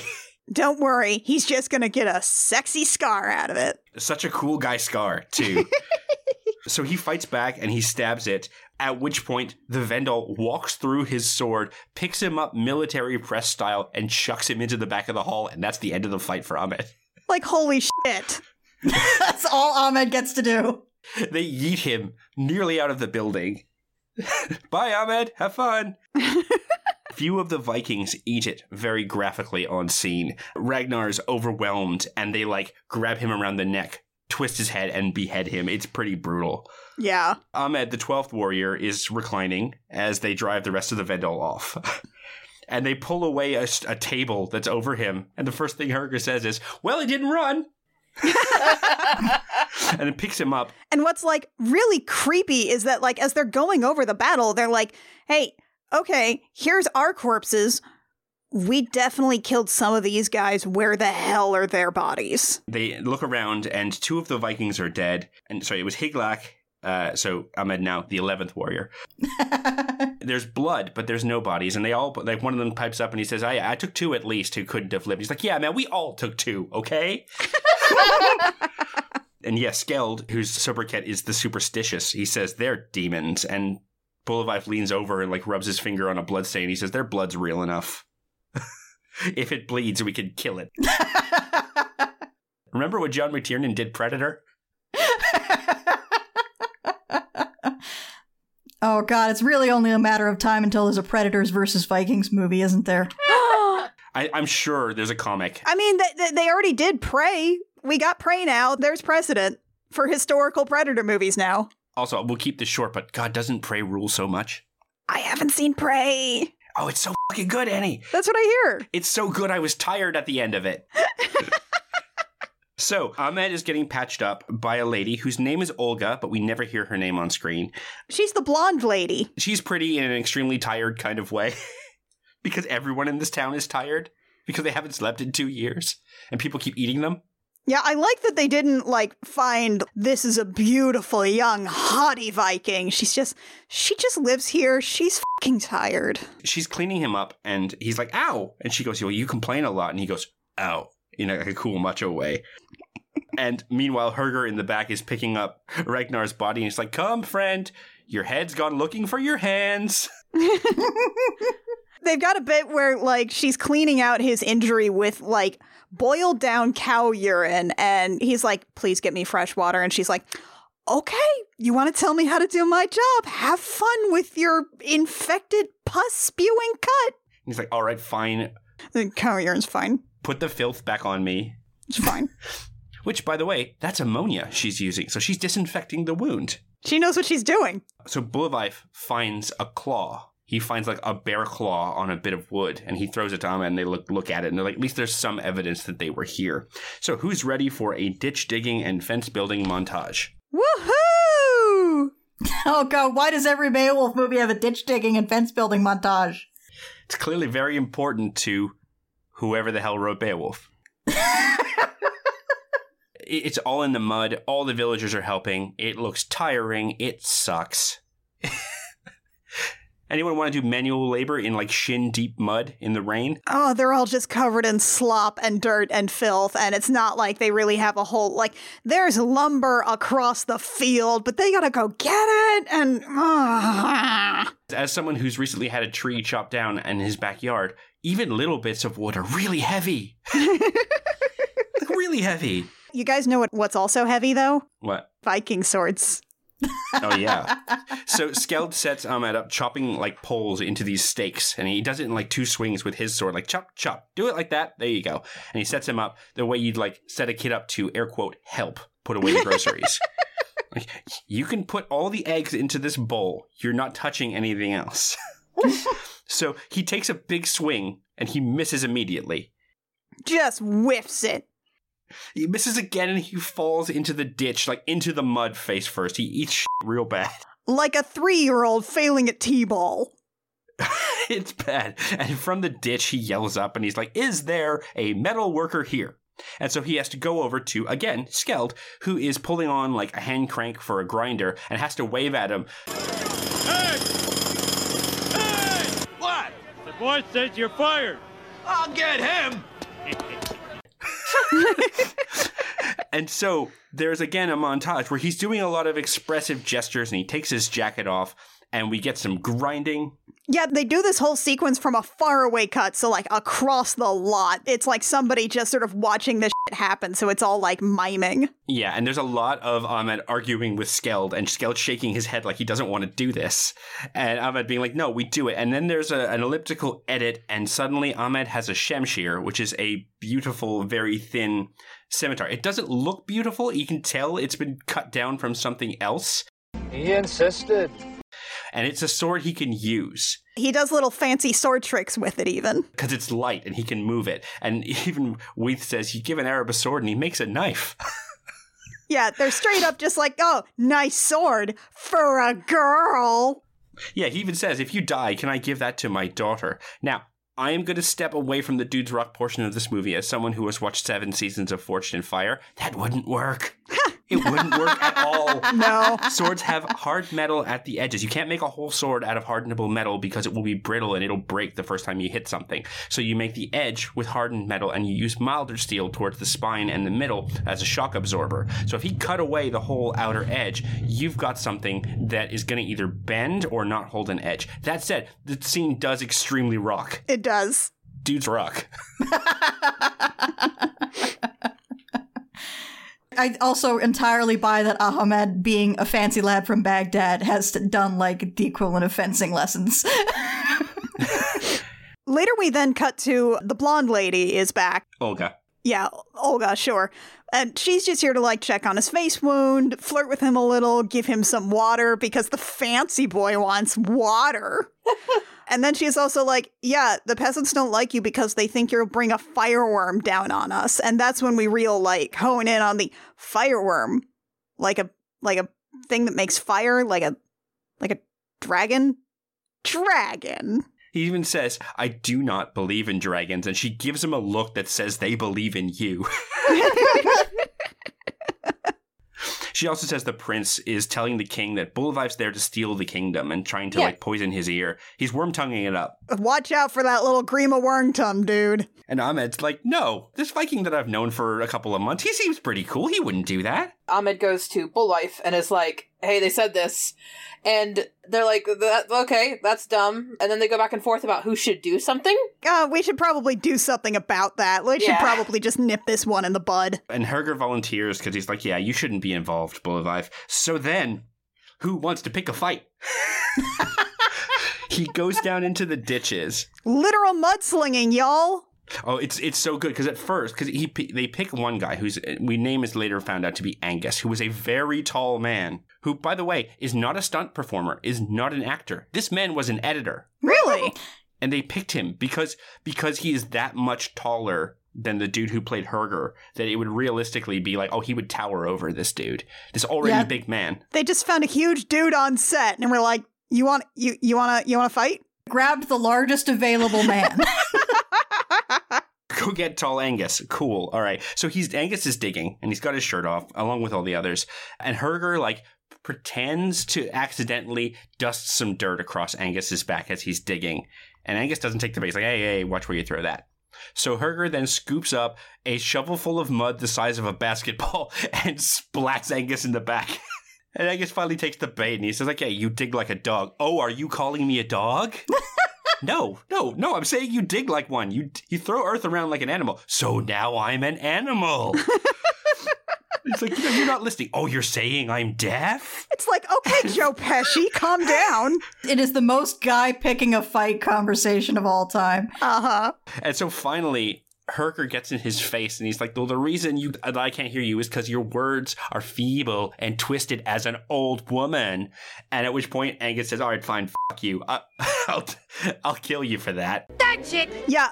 Yeah, I love that they cut to like them getting ready for a, like a duel. Ahmed shows up and he's like, "What the hell happened?" And they're like, "Oh, it's an engineering dispute." as he's sharpening his sword and looking at the three shields he has next to him. So this is a ritual combat where they each have three shields. They're swinging at one another, and if your shield breaks, you go to the next one. And when you run out of shields, that's it, and you're probably gonna die. Herger walks in very confident and gets his shit rocked from the very first swing because Angus is very strong. He cuts through that shield like it was made of tinfoil. And Ahmed like looks over at Beowulf like, "What are you doing? Why are you letting this happen? He's going to kill him. Stop that. That might be my boyfriend." yeah. He said he could be killed, and, and Buliwyf's like, that is possible. And, and so he goes to his second shield, and that gets broken too. And you actually see Herger go from confident and laughing to, ah, look, I lost my shield, to, oh shit, to exhausted. Because he gets a few back, but he can't really lay a glove on Angus, who is younger and faster and much, much taller. And so much bigger. Like we cannot overemphasize how large this man is. Yeah, and any block that Herger does, like, knocks him to the side and tires him out. And finally, his third shield breaks, and he's standing there and he can barely keep his eyes open, and he awaits death. And Angus looks at the shitty prince, who nods, and Angus steps in to stab Herger, and Herger pivots on one foot and cuts his fucking head off, In one move. and walks away before he falls. It's awesome. Yeah, Yeah. yeah. So it was an act, guys. And before Herger leaves the ring, he goes into his pocket and he pulls out a little pouch and he flings it at the prince and he says, See to your friend. He was a brave man. And walks away. Also, truth in history, because that's wergild. because him paying that means the prince can't officially take revenge for killing his dude. Oh, that's so good though. It's just like, all right, This is good. cartoon's over. Bloop. it is so fun watching Herger be like the comedy character throughout so much of the movie so far. And then it turns out that no, this guy you thought was a joke, he could have killed this guy at any time. He could kill anyone at any time. Ahmed's real mad about this. This dude speaks Latin. This dude is an incredible fighter. This dude's funny. He's the complete package, y'all. Which is why Ahmed is so mad that his boyfriend took this stupid risk this way. He's like, You fool! It's like, well, why would you do this? How could you do that? Didn't you think about the consequences? What would I do if you. I said too much. Doki Doki, what could this mean? It's cool. I'm just writing a fanfic over here. It's fine. Yeah. And Herger, who has refreshed himself by dumping an entire bucket over his head. And he says, Why would you deceive him like that? And Herger says, Well, deception's the point. Any idiot can calculate strength. That dumbass, and points to the prince, has been doing it since we turned up. And the prince is so mad, by the way, he's swiping his sword at bushes as he walks away. He's so mad. and Herger says, Well, Quick side note there are currently 39 works in the 13th Warrior on AO3, and 30 of them are not crossovers. huh. Wow. That's pretty good. It does appear that most of it is Ahmed ibn Fadlan slash Herger the Joyous. Yeah. Like all the way through. As well, they should be. Our boys. Straight through. It's also like the same three people, but they are really committed. Hell yeah. Yeah. Bless them. They're doing the Lord's work. All the way through. Spectacular. Thank you. Thank you. Thank you for this. I feel so validated. Herger says that deception is the point, and that now this man has to calculate what he can't see, and, and Ahmed finishes it and said he has to fear what he does not know. Which again is, hey, they're saying the themes of the movie. so Ahmed is bringing Edgtho some food up in the watchtower, and he's not there. And there's a moment where Ahmed's really worried that he's going to have to do something on his own, and is yelling for Edgtho. It's like, Edgtho, Edgtho, are you here? And Edgtho says, oh, just shut up. I'm in the tree, man. And he looks over and he's like, oh, I, I thought to find you in the tower. And he's like, yeah, dumbass. That's why I'm not in it. Everyone thought to find me in the tower, including the bad guys. so he, he feeds him and they have a bit of a chat, like some small talk. And Ahmed's like, oh, it's going to rain. I can hear some thunder. And he's like, no, no, no. It's cliffs. There's these big cliffs nearby. They call them the Thunder Cliffs, and when the waves hit them, they make a big boom. Put a pin in that for later. Which is definitely not going to be significant at any point in the rest of this movie. That's just that's just for fun. Here's a gun I won at auction from famed playwright Anton Chekhov. Perhaps I should have mentioned it earlier. Lucas, I want to thank you for being the only other person on this show who makes beyond belief references. Damn right. I'm going to put in the ding just for us.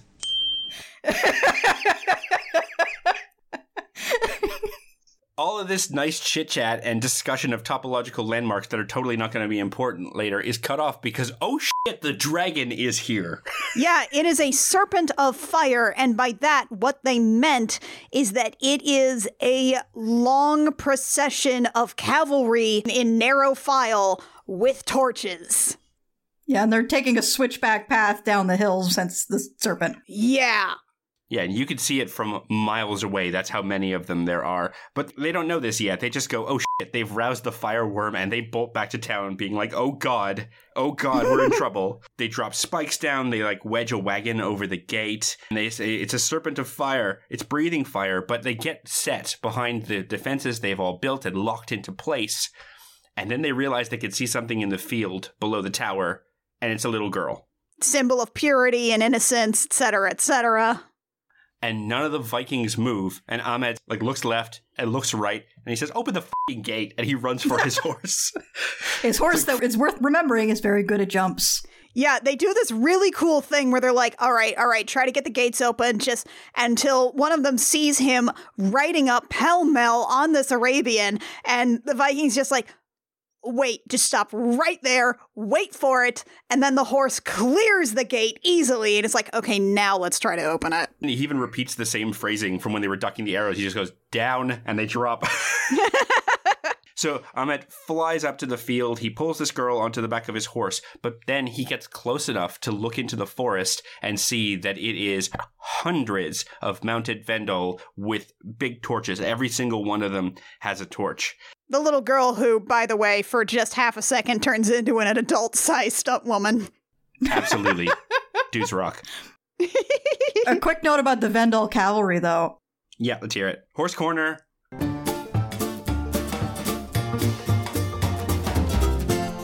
So the Vendel cavalry, at least in some shots, appear to be riding Norwegian fjord horses and other cold bloods.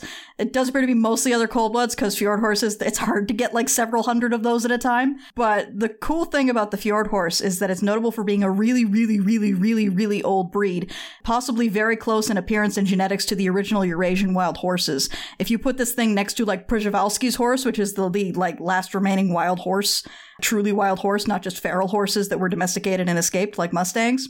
There's a very distinct resemblance. So the fact that the Vendel, which in the book is revealed are Neanderthals, are riding fjord horses is very cool. Thank you for mentioning that. Because, yeah, in the books, they're Neanderthals. The movie takes that as giving them a lot of Cro Magnon things, which, eh, dudes rock.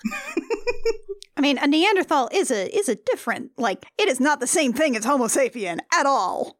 Nope, not at all. But they give them a lot of Homo sapien things, which I'll point out when we spot them. But they have wedged this gate in so tight, they've actually like dug it into the ground and they have to chop wood to get it to move, and they just barely get it open in time for Ahmed to get back. And then they have to put it back together again. It is pretty dope. Herger says, Did you see the fireworm? And Ahmed goes, Well, it's cavalry.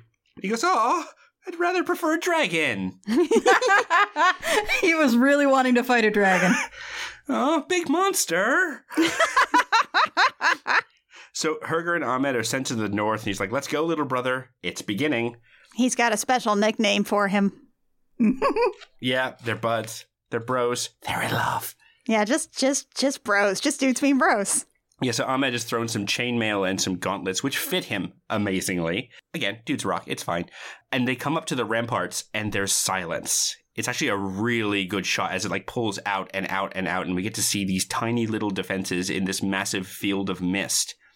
Yeah, I do really like about the soundtrack for this movie is that what the composer knew what to do was that sometimes you just wanted dead fucking silence to really emphasize like your your certain dramatic beats and it works really well. Then this silence is broken by an enormous cloud of fire as these torches start to hit the barricades. Oh, it looks. The shot is so good Oh, it's gorgeous. because it is this huge cloud of mist that is just being lit from within by like hundreds of torches. It is so creepy. And it's a practical effect, so it looks the shit. It looks great. And Ahmed sees this cloud and he just mutters, he says, Allah be merciful, and then here they come. They throw torches over the ramparts, and Rethel is up on the roof firing arrows, and the Vendel are using spear throwers, which anyone who read the Clan of the Cave Bear sequels knows what I'm talking about. And atlatl. There you go. So yeah, they're these little hook things, and they throw it forward, and it whiplashes the spear. And the spears themselves are like a long spike in the middle with a handle where they can be held, and like an arrow tip on the end. It's very good, and they hit like like cartoon bee stingers. They go thunk thunk thunk into the wood and into people, and they're thrown so fast. Yeah, you can watch video demonstrations on YouTube of somebody using an atlatl to throw a spear. It's fucking terrifying. Yeah, it is not to be messed with. And they're doing this from horseback at full gallop. So add that to your momentum. yeah. So Skeld tries to climb down and get a torch out of the thatch, and he cops four spears to the back. Oh, it goes so bad for him. And rapid succession. It's just one after the other after the other after the other. It sucks so bad. And like deep into him too. This isn't like a cool armored up guy getting hit with a ton of arrows. This isn't freaking Toshio Mifune at the end of Throne of Blood. This is bad. Yeah, and, and again, the sound design of this, like you can hear Hit like punching through him each time. It's bad, but the walls are holding against the horses, so the Vendel dismount and they just climb over, and it's a melee. And Ahmed cuts one down, the very first one. He fights it, and it falls. And as it falls, the bear headdress falls back, and he sees, gasp, it's a man. It's a man. It's a man. It's a man. Man, it's a man. It's a man. Man, man, man, man, man, man, man, man, man, man, man, man, man, man, man, man. It's man. It's man. It becomes his little mantra as then he goes full sicko mode on the next one because he's not afraid anymore. Yeah, Ahmed gets like a League of Legends kill streak for the next couple of minutes. Yeah, you there's a second where you're not totally sure if he's being like, "Oh my god, these are men, these are people. This is oh, these aren't monsters at all. I'm killing a person." Or if he's going like, "They're only men, they can be killed." And then like after about like 5 seconds, it very clearly falls into the latter. One's down and he is stabbing it, stab, stab, stab, stab, stab, stab, stab. And he stands up and he's got blood all over him. And he turns to see Herger, who has the biggest smile on his face. And he says, It's all right, little brother. There are more.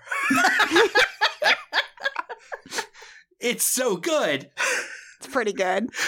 At which point he points over and there are another like eight guys coming at them. So they kill Venny Vendel, but the Vendel have used grapnels and they hook the wagon that they had to quickly reaffix back. And four of these horses rip this wagon to shreds. And now the gate is open and the cavalry is inside and it's going very badly. Oh, like tissue paper like even just from the amount of dudes that were coming up just with torches like you can tell that this village is absolutely outnumbered there is no way that anybody is getting out of this Ronith gets his helmet knocked off him. His cool centurion helmet gets knocked off. His response is to punch out a horse. like, like he mongoes this horse. but then, for his trouble, he gets six spears in the back, turns around and gets three more in the chest, and uh, pour one out for for Ronith because Ahmed is now the ninth warrior. he keeps moving up Halga also gets killed very quickly. They cut away. He's run down by the horses and trampled. So Eighth warrior. eighth warrior. Eighth warrior.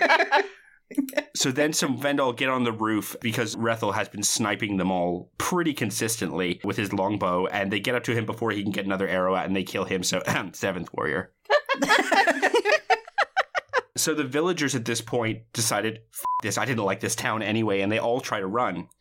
And Skeld's running after them, screaming, fight them, and instead meets Buliwyf impassive, walking the other way, and he rallies everyone to him. It's really cool. It's like that bit in Shadow of Mordor where they say, oh, by the way, your orc boss has arrived.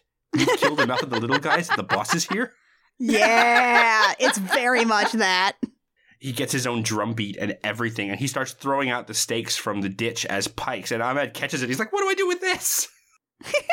and he says, you put your foot on it and you stand, and they form a makeshift pike wall. And the Vendel charge it, and they all die. it's very good. Again, that's how you stop a cavalry charge is with Mhm. a pike wall. Yeah, horses go really fast, and sometimes when they're spikes, they can't always stop going fast in time. After this wall of death hits the Vendel, they sound the horn, and you actually see there's a leader of the Vendel who's got bull horns up and down on either side of his headdress. He looks very cool and intimidating. He would have one of those little skull things over his health meter to show he's a higher level than you guys are. But they all listen to him and they peel out and they run through everyone to the point where Ahmed is left swinging at nothing. And then it's quiet for a sec. And then he's bumped and he turns like, don't, thinking it's one of the Vikings. And he's nearly beheaded by one of the Vendel on the way by.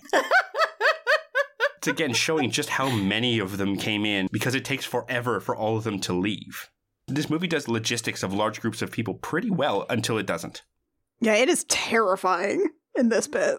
Half the village is on fire. Herger turns up looking like he's walked through a slaughterhouse, but he's got a horn and he's got mead, and he counts the dead, and he's like, Halga, Ronith, and Skeld, and Brethel will be joining them, so take the warrior. And he offers Ahmed a drink, and Ahmed goes, Ugh, I'm Muslim, man. I can't taste the fermentation of grape nor of weed, okay? And Herger just starts laughing, and he shoves the horn at him. He's like, It's made from honey. And he walks away. Ahmed then proceeds to obey the letter but not the spirit of the law when it comes to Muslims drinking. Yeah. Yeah, because he's had a night, y'all. He's had a fing night.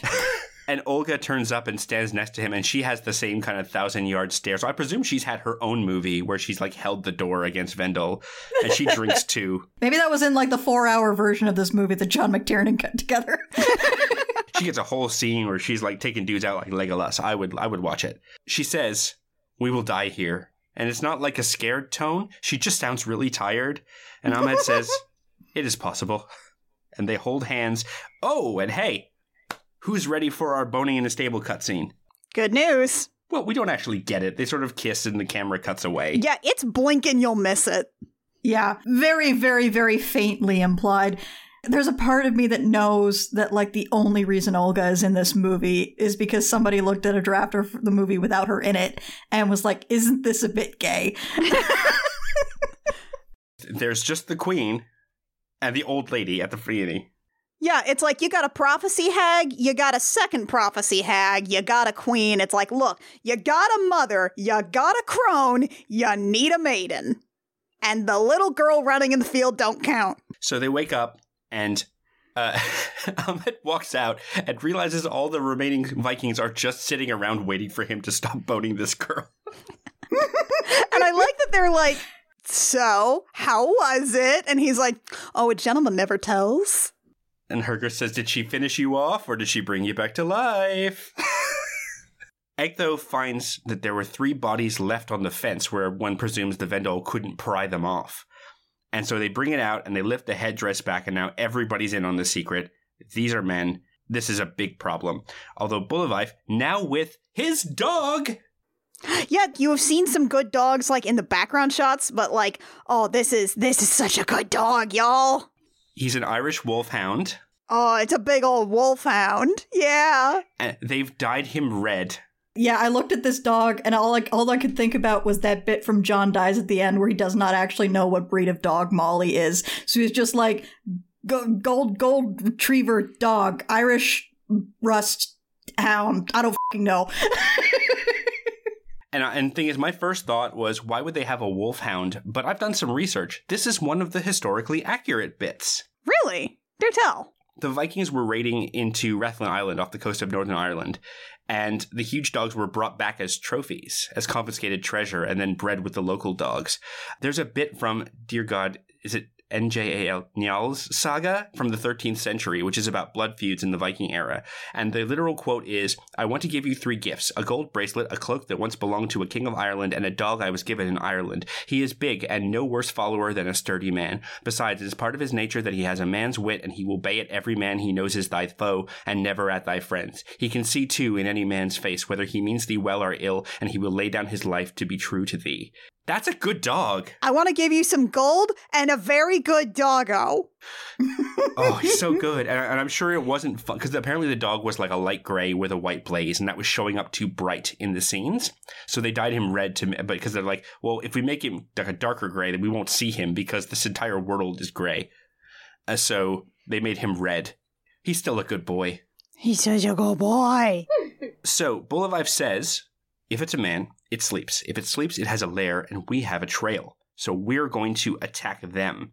And Herger is like, "Are you are you serious?" but then the queen says, "We have another hag who can help." to the secret dwarf village. Let's all go see a hag. When in doubt, when you need to move the plot along, just have a hag. just go just go grab your hag. Like an entirely hag driven plot. The first thing you must know about the wise woman is that she is wise. And the second thing you must know about her is she's a woman. Oh, you do know her then. There's a bit where she's like, This lady was old when I was a child. And they're like, Ooh, that's a very good hag you've got there. Yeah, and it says she's quite mad, and Herger's like, oh, clearly she's the perfect advisor for us right now. they love a prophecy hag. They can't get enough of them. I feel like they should have rule of three the prophecy hags. Definitely, there should have been like the Grendel mother should definitely have been a third prophecy hag. Funny which- you should say I'm that. say more speaking on that of that. yeah.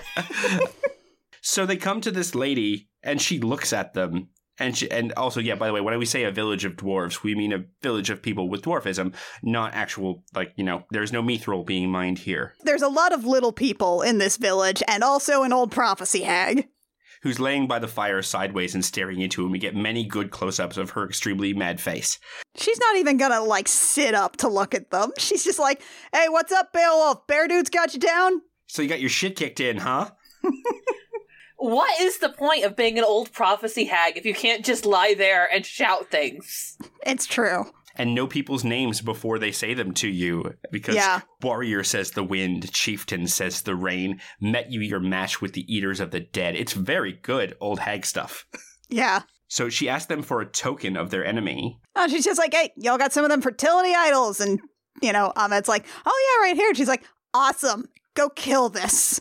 yeah d- did you get your plot coupon from earlier in the movie great This is the mother of the Wen. She they revere. She is their will. She is in the earth. Seek her in the earth. and then she says also beware the horns of power you know that big dude with the skull over his health bar yeah kill him too Yeah, that's a plot guy. Keep an eye out for that one. So they leave, and Herger at this point has become the one guy who is like, Do we have a plan? Buliwyf's plan is well, we ride till we find them and we kill them all. Solid plan. You know, as you do.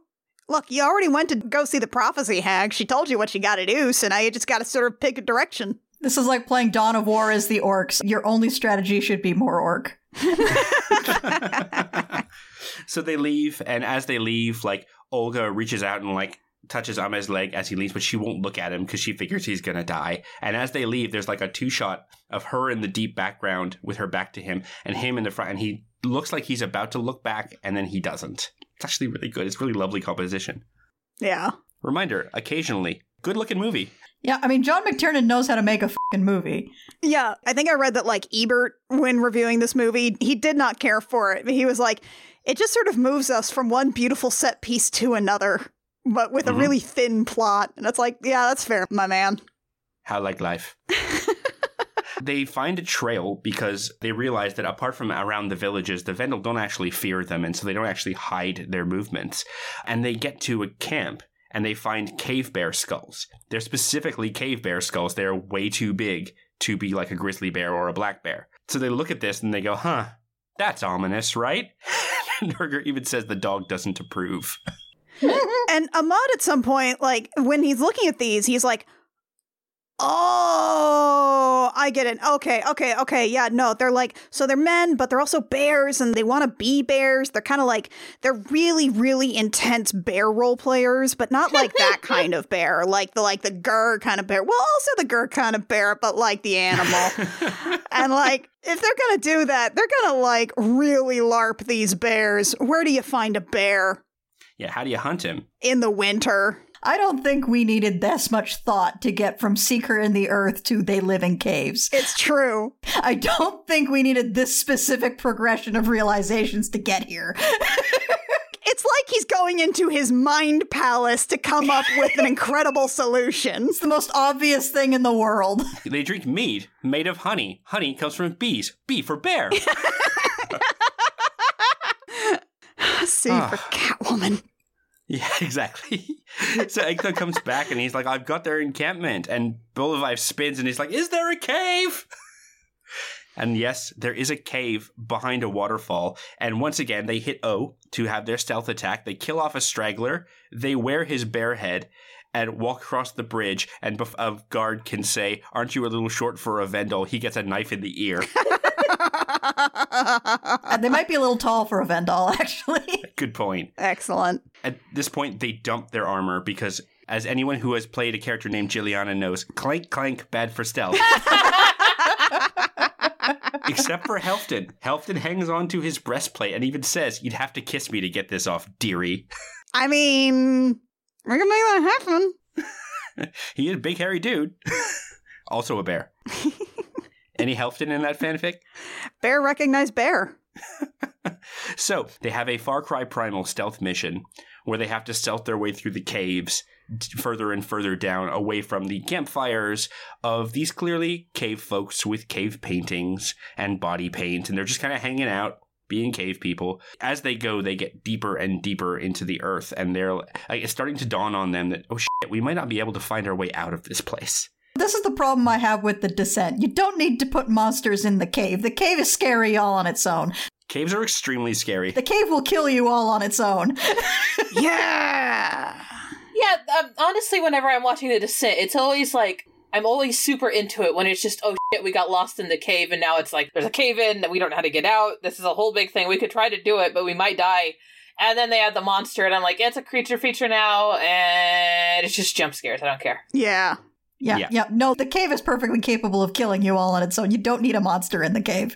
So they get to a giant Venus statue near the bottom of this cave, and it- it's like 20 feet tall. And they look down, and the floor is literally all bones. Explicitly human bones. Like there's a whole bunch of human skulls and stuff. And Ahmad's like, you know, I take it back. I know I said that it's it's a man a lot, but you know what? I, I I don't I don't I'm not sure they are actually. Ain't no dude. The thing is, this These is dudes think- do not, in oh. fact, rock.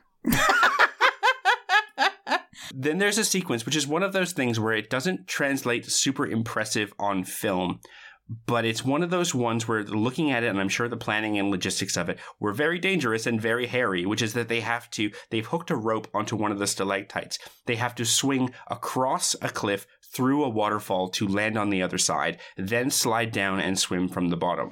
Yeah, and like let's be clear here, we are talking about like a stalactite here, not a stalagmite. This is something that could just slip off of this rock formation and just fall straight down. And this is not a nylon climbing rope. This is a hairy rope with like strings coming off it that is soaking wet because it's been through the waterfall.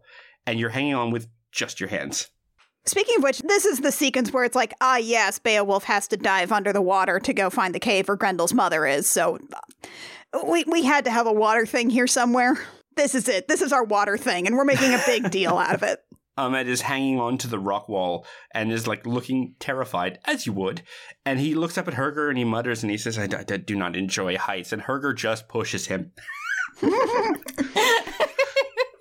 And like it is a really tense scene. They do a good job of like cutting back to like all of these like Vendelmen that are just like right over there that could just look up and see them. And they're pretty much just counting on the waterfall to mask all of this noise that they're making.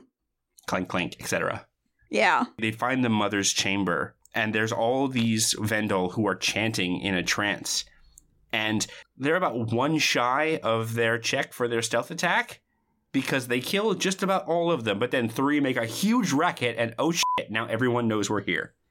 Yeah, they get some really good surprise attacks on these guys. So they all pull their swords and hold the entrance because it's a tiny little cave. You can't really get past them. They all work together to buy Buliwyf time to go down into the tunnel to fight the mother because Beowulf has to go alone to beat Grendel's mother, right? Obviously, Yeah, obviously. This is just how the story goes. There can't just be another dude there. That'd be stupid. It's not Beowulf and Herger, his friend. Come on. Beowulf and Bob. he comes down, he's attacked by an acolyte who he kills without looking at him in a really cool move. Oh, it is so good. Like he cuts him in the middle and then stands there as the guy falls. And then we meet the mother of the Vendel. Who wants to describe the mother? All right, so you know a gross lady?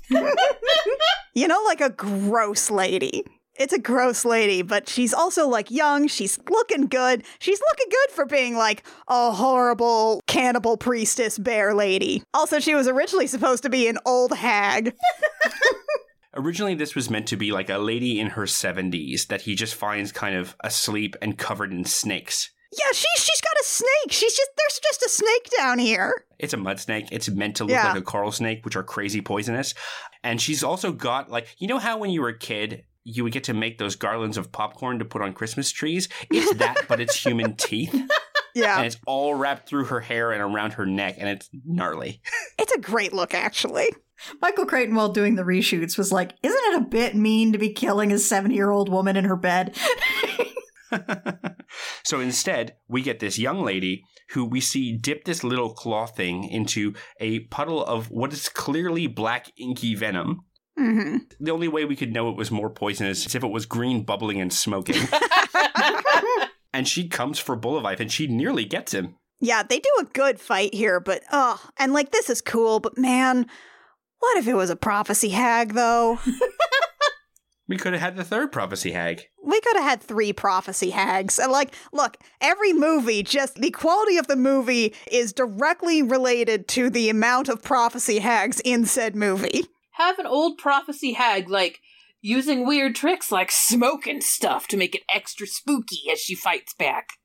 Yeah, I've played Assassin's Creed Valhalla. I know how to. I know how an old prophecy hag fights.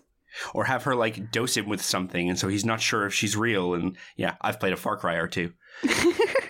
but, but she does get him. She does get a good swipe on his arm. Like they make a point of like she cuts deep with that poison claw there. yeah, they linger on it.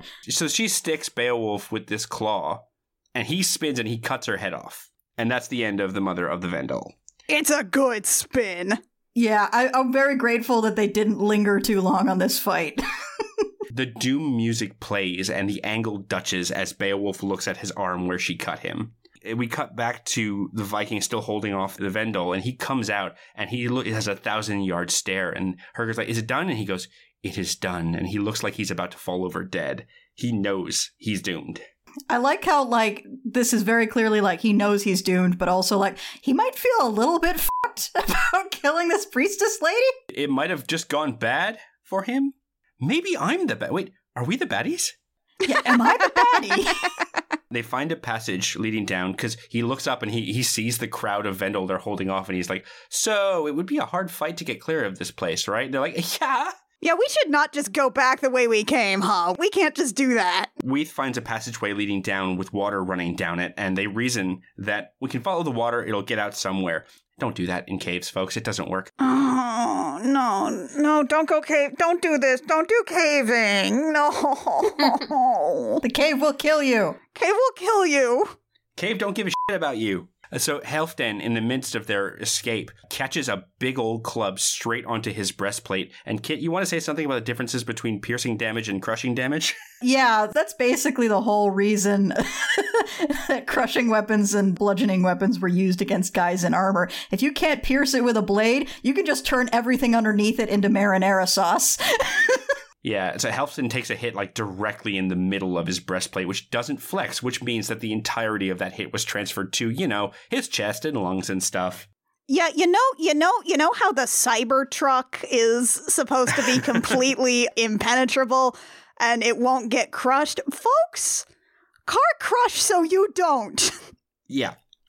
Yeah, so his ribs look like aquarium gravel right now, and his lungs are stew beef. Yeah, it's not great. it's bad. He's spitting blood, and they start to run down this passage, and he very clearly cannot keep up. And he stops and he sits down, and he does some cool guy shit. Because he looks at Ahmed and he says, I think I've run about as far as I care to. And then he spits blood and he laughs and he says, This was a good day. My boy. and Ahmed's like, yeah, it was a good day. And he leaves him. For a second, uh, Herger's like, Helfdane, where is he? And Ahmed just shakes his head and they keep running. He buys them time, and it's very cool. Fifth warrior. 5th Mhm. warrior indeed. so then they're running, and Herger says the stupidest thing one can say, apart from, well, at least it can't get any worse, because he says, We'll keep following it. It'll have to come out somewhere. Oh, no, no, no. And they hit a wall. Oh, they shoot this so claustrophobically too. Like it's really tight, and you see like these narrow bits that they are struggling to get through sometimes. And I hate it so much. And now they hit the end. They hit a wall, and it's like, oh god, no! You're gonna do the thing, aren't you? You're gonna do the thing that terrifies me. Like they're sitting there and they're like, all right, well, this is it then. And they don't get sad about it. They just start planning. They're like, all right, so we fight in twos to hold the door, gives the other pair a chance to rest. Uh, it's fine. And then Weath hears this noise and he laughs and he says, oh, make it worse. Now it's going to rain. And Ahmed goes into his mind palace again. He's like, wait a minute. Says, rain, Rain, thunder, rain, surf, thunder, thunder, surf, surf. thunder cliffs, thunder cats. No. No, Thunder Cliff, the first one. And Edgtho is like, "Th- waves make thunder. The Thunder Cliffs. And they look at it and they're like, okay, so if we go under the stream, No. this will in this No, will in no, theory. no, no, Come no, out. you, no. And and everyone's like, uh, do we swim or we die trying? Do we chance it? And we get the equivalent of, oh, please chance it. So they dump all of whatever heavy things they have left. They only heat their swords, and they all dive into this water. And as they're taking deep breaths, Herger says, Well, here's the thing. If they don't follow us, we know it's too far to swim, and then shoves Ahmed under the water. God, it's like it's like oh my god, look, just the stories about people that have died while cave diving. It's like if that did not actually come out, if these characters did not survive, it would have been better to just be slaughtered by cannibals. Yeah. That would have been a much better death. Oh my god, I hate this so much. yeah, it's dark and they're they're whipping by rocks and banging off things and oh, it's very it's very claustrophobic and scary. But luckily, luckily this is a movie and our and at least some of our characters do have to survive. They escape our literal nightmare. They do escape. They they do get back out into the surface. They do actually breathe again instead of dying horribly, clawing their nails into the stone above them. Oh god. Yeah, and they head back to the village, and it's very clear that Buliwyf is dying. Ahmed's really upset about this, and Herger's trying to be, you know, fatalistic again. He's like, his skin is tied. It was settled long ago. Even Buliwyf is like, you wear that long face for me. And Ahmed's like, I can't help it. You guys are my buds. And my boyfriend. At which point, Buliwyf looks at his hands and he says, I have only these hands. I will die a pauper. And Hrothgar puts his hand on him and says, You will be buried as a king, which is the one good thing that Hrothgar does in this damn movie. That's true. Basically, the only thing he does in this movie. Buliwyf kind of weakly says, A man might be thought wealthy if someone were to draw the story of his deeds so they may be remembered. And he looks at Ahmed like, You're going to fing do this for me, right? It's like hint hint. Get a pen. and then Ahmed kind of nods and he says, Such a man might be thought wealthy indeed. Nice. But also, he's like, I am dying. Get a pen. Let me. So I was born a small Viking child. At five years old, I was born without a face. so Ahmed's fretting. And Herger says, You should rest. They're attacking tonight. And Ahmed's like, No, no, no, no, no. We killed the lady. We did the thing. They're not coming back. Yeah, movie's over. Movie's over, right? Movie's over, right? No, no, we got the lady. We didn't get the dude in the fancy hat.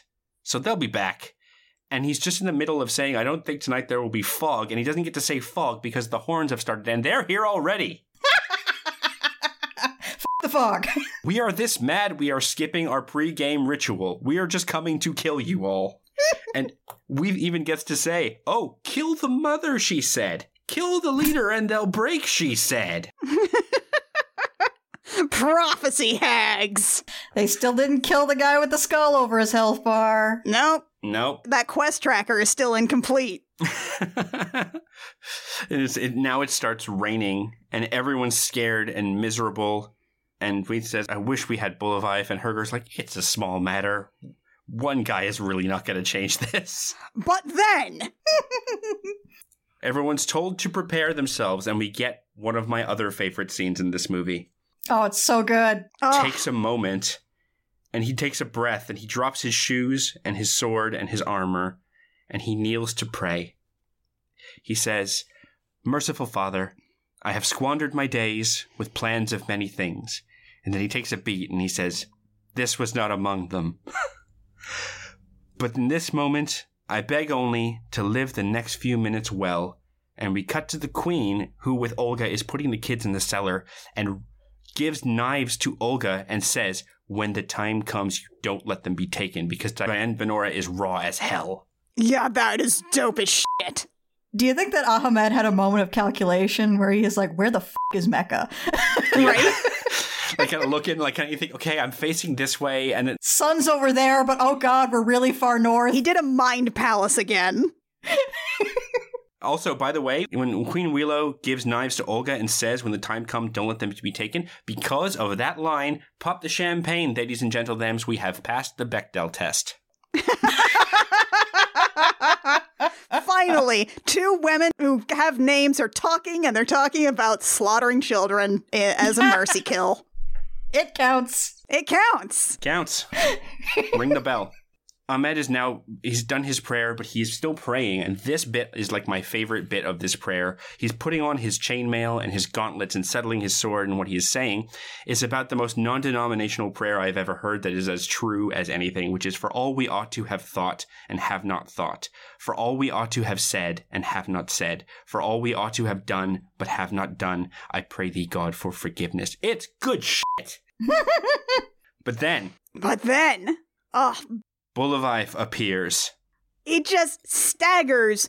He staggers out. He's not even wearing armor. He's got a blanket around his shoulders, and his dog is with him because best dog. That is a very good dog. It's a good dog. It's a very good dog. The sword is trailing behind him, and he just staggers up, takes his place on the front line, and nobody says a goddamn thing against him. And then Buliwyf begins to say, Lo, there do I see my father. Yeah, because like the the fucking the Grendel guy is here. He's pointing his club directly at Beowulf, and Beowulf just stares back like, "Lo, do I see my father? Fuck!" You want some? Come get some. And all of the Vikings take up that prayer too. Yeah, and they start saying it line by line. And Ahmed does too. Yeah, Y- Yeah. Where the brave may live, and he says it quietly to himself, forever, and then it's fucking on. hell yes. it rules. It's so good. It's so good. It's like if you watch any part of this movie, watch that bit on YouTube. Yeah, So it's a bloody melee. The Vikings are going straight for the horses. They kill so many horses in this fight. the dog gets an environment kill. He pins a Vendel to one of the spikes and chews his throat out. It rules. it's a very good dog. and the leader goes straight for Buliwyf, who cuts him the f- off his horse. He hits him, and the air ram goes the other way, and that stunt guy goes. But then he goes to hit the leader on the ground, and he is cut from all sides by passing riders one at a time, like whack, whack. Like he's fighting through this to get to him. And he strikes again, but the sword bounces off the bone plate. And I think what we're getting here is this is a deconstruction of all the mystical aspects of the Vendel. They can take a sword because they have bone plate. That you can't kill one because the others will pull you off. And he is single-handedly cutting his way through every bit of those until he stabs a person on the ground, not a monster. It is so heroic, It's good shit. It's good shit. badass. And he stabs him, and the leader screams, and the Vendel all leave. They drop what they're doing. I, I love that it is just an instant retreat. Like that is such like a mythic thing. They're just like, oh, oh, he's dead. Oh, he's dead. Let's go. Let's yeah. No, you know what? I don't need this actually. But see ya. Killed the guy, quest over. Yeah, quest over. The horn sounds 400 XP. You have gained one Vendel head, two bear asses. Darth Vader throws the Emperor down a shaft, and suddenly on Coruscant, seat of the Empire, they're like, yeah, party. Unknown if Vikings know the words to Yub Nub. Where did you learn our language? Manatutu, Michi Michu. I listened. Buliwyf drags himself back to the battlements. He sits down, he plants his sword, and he dies. Like he sits like he is at a throne, like his legs splayed. He, he looks like he is seated at the height of his power. It's great. The dog sits by his side and gives a little whine, and as the last Vendel is clearing the field, it falls off its horse and then is left there by the others because the spell is broken now. Yeah, they don't take their dead anymore. Ugh. And so the, the evil has been defeated. What what is the line, Annie? You know it. Kyoko it's like thing. now Kimiko will live in this happy frog. now Kimiko's spirit will live in this happy frog. Or Kyoko? I think it's Kyoko. Now Kyoko's spirit will live in this happy frog. It's, it's Kyoko. Kimiko is Kimiko is my partner. now the Vendel spirit will live in this happy dog.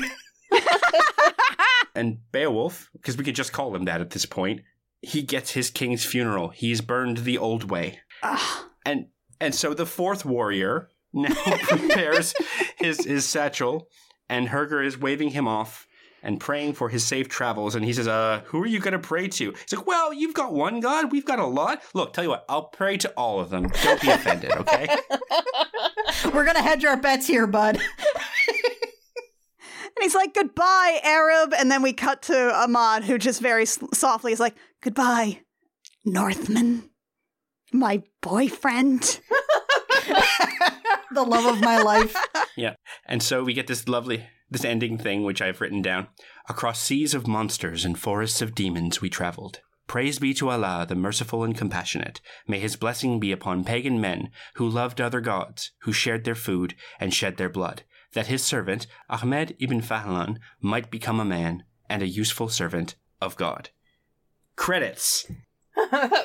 What a fucking movie. I assume that that's a line directly from the manuscript. That's usually how those sort of things are ended. It's always with a salutation of the author. Yes. Yeah. There we go. I'm tired. That's a good movie. Yeah, you covered like nine pages of notes in two hours, dude. Yeah, shit, man. Nine A4 single spaced pages of notes. This is how you know our editor has come on for an episode because he wants to keep this shit rolling. Yeah. Yeah, he's the one who's got to edit this afterwards. I had a Uniball iSigno pen that I used to write this whole thing. It was empty by the end. oh, shit. it can be hard to use up a whole ass Uniball. ah, so what do y'all think? Uh, I am correct. The movie was fine for me when I was watching it, but I enjoyed it a lot more now after we've talked about it. Dudes rock. Mac, what about you? I liked it a lot. Like I said, like I, w- I was super into it. I'm just here being sleepy. That's fine. That's the movie, so I guess it's time for us to move into our final facts. Kit, what's your final fact? Horse too big. Horse too big? Horse too big. Horse too big. But horse jump good. Big, big horse. Horse too big. Dog jump good. Mac, what's your final fact? Lo, there do I see my father. Lo, there do I see my mother and my sisters and my brothers. Lo, there do I see the line of my people back to the beginning. Lo, they do call to me. They bid me take my place among them in the halls of Valhalla, where the brave may live forever. Annie, what's your final fact? Don't go cave diving! Don't do it! It's bad! I'm sure it'll come out somewhere. Bet it won't. It probably won't! Bet you it won't. There's nothing beyond this point worth dying for. No guarantee. Caves don't work like that. They don't have a sense of narrative or logic. They just stop. Uh, Lucas, what's your final fact? when I was young, my father gave me a piece of advice. He said, There's three things you gotta remember look both ways before you cross the street. Don't pick a fight with a ballet dancer. Not a joke. They will kick your ass. They will f***ing kick your ass. They're strong as f***. yeah, exactly. That and thing is, he was not joking when he said that. Yeah, they will wreck your whole shit. And the third thing is, if you're gonna call a Viking a pig-eating son of a turf, have an exit strategy.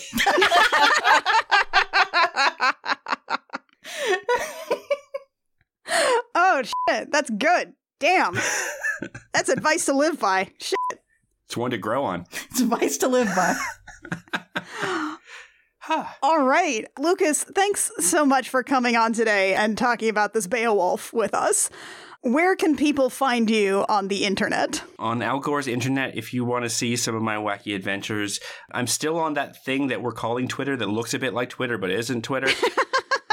you can can find me at Lokified, L O K I F I E D. You can also find me on Instagram where I'm posting cute pictures of my kid and my dog and also film photography stuff that I'm doing more often now uh, as I've actually yeah. gotten out to a developer now. I do have a podcast that has been on extended hiatus. If you do want to go back and listen to The Math of You, you can do that, which is just The Math of You, exactly as it sounds. It has been about a year and a half or more since an episode because Panini, Global Panini, y'all. Ah, but it's got such a good archive, though. You have so many like great interviews with lots of fun people. There you go. So yeah, it's about formative media from when we were young. I talked to lots of cool folks, including every person on this call at the moment. Uh, so that's where you can find me. Oh, also I edit this show. I produce this show. This called I one, will yes. fight you. Be sure to check out this Yeah. show. Uh, I also edit a few other podcasts. I edit Apocalypse Palace with Chris Sims and Benito Cereno. I produce uh, The Next Wrestling Fan with Megan Bob and Miles Schneiderman and now Chris Newton, which is a pro wrestling show. I also edit Himbology, which is my friends Ginger and Andy who are studying himbos and how they appear in the history in a very fun way. I think that's all of them right now. Yeah, there's a lot. I edit a lot of podcasts. I still keep podcast in my heart all year round. Definitely go check out Lucas's work on other stuff. He is has been a great editor for I Will Fight You, continues to be such, and he does great work on those other shows as well. That is going to do it for the 13th Warrior. We're very happy that you have absolutely been convinced at this point that dudes rock Dudes rock. Dudes rock. is is the long and short of it. Join us next time when we'll be talking about Ju-on versus The Grudge. The, the Grudge off. The grudge off. No, no, that sounds too that no, that sounds like a weird sex thing. I'm not calling it that. Never mind. It does sound like a weird sex thing. Grudge 3, The Regrudgeoning. The regrudgeoning. All right, we're gonna do a regrudgeoning. Uh, in the meantime, I Will Fight You comes out every five weeks. You can find it wherever you download podcasts. It is edited by Lucas Brown, whom you may know from this episode. Heyo! Who's who's Lucas? it's him. Who is Lucas? I've been here the whole time. That's the guy. It's him. That's the guy. Hello there, do I see my producer? If you would like to support us, you can do that just with a like or a comment or subscribe wherever you find us. You know, reach out. Uh, one of us is probably monitoring some feed or other. If you want to give us money, you can do that at patreon.com slash the gem jam. For just a dollar a month, you can get early episodes of I Will Fight You. We have show notes at our behind the scenes tier at five. And at everything else, there's lots of cool stuff for our other shows, Dave Me Dammit and Gem Jammer as well. If you want to find us on the internet, our website is crookedrussiancam.horse or crookedrussiancam.gay, but not gay horse. That domain doesn't exist yet. Yet. Yet. Wait, how big is the horse? Is it like a small horse or like a big horse? It's as big as it needs to be in its heart. It's specifically in Icelandic. The important thing is that it's very gay. We're also on Twitter. You know, it's still there at CRC Podcasts. You can find us at a couple other social media sites at the moment as well. Special thanks to AstraVex for their use of Dvorak Symphony No. 9 from the New World, arranged for electric guitar. You can find them at youtube.com slash AstraVex, A-S-T-R-A-V-E-X. They're available for voice work as well as composition. And also, how good is that song? Join us next time for for the regrudgeoning. Until then, I'm Annie, I'm Kit. And I'm Mac. And I'm Lucas. and we have fought you. Forever!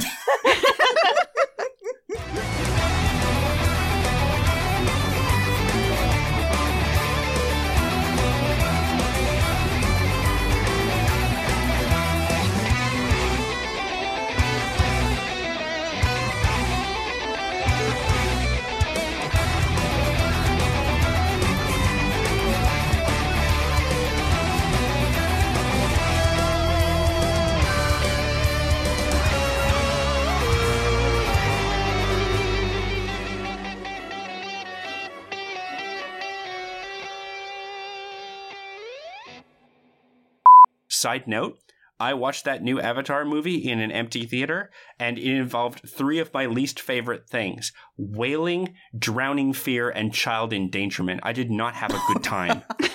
Oh no. Usually three of those things at once. Ah, they go into like a dead battleship, and they're like the sections are being closed off behind them as they're, they're like in an air pocket, and I'm like clinging to the edge of my seat, like, please stop doing this, James Cameron. You like the water. Nobody else likes the water. Jimmy just can't get enough of being underwater. He loves underwater. It's his favorite place. Loves being chilly, that man.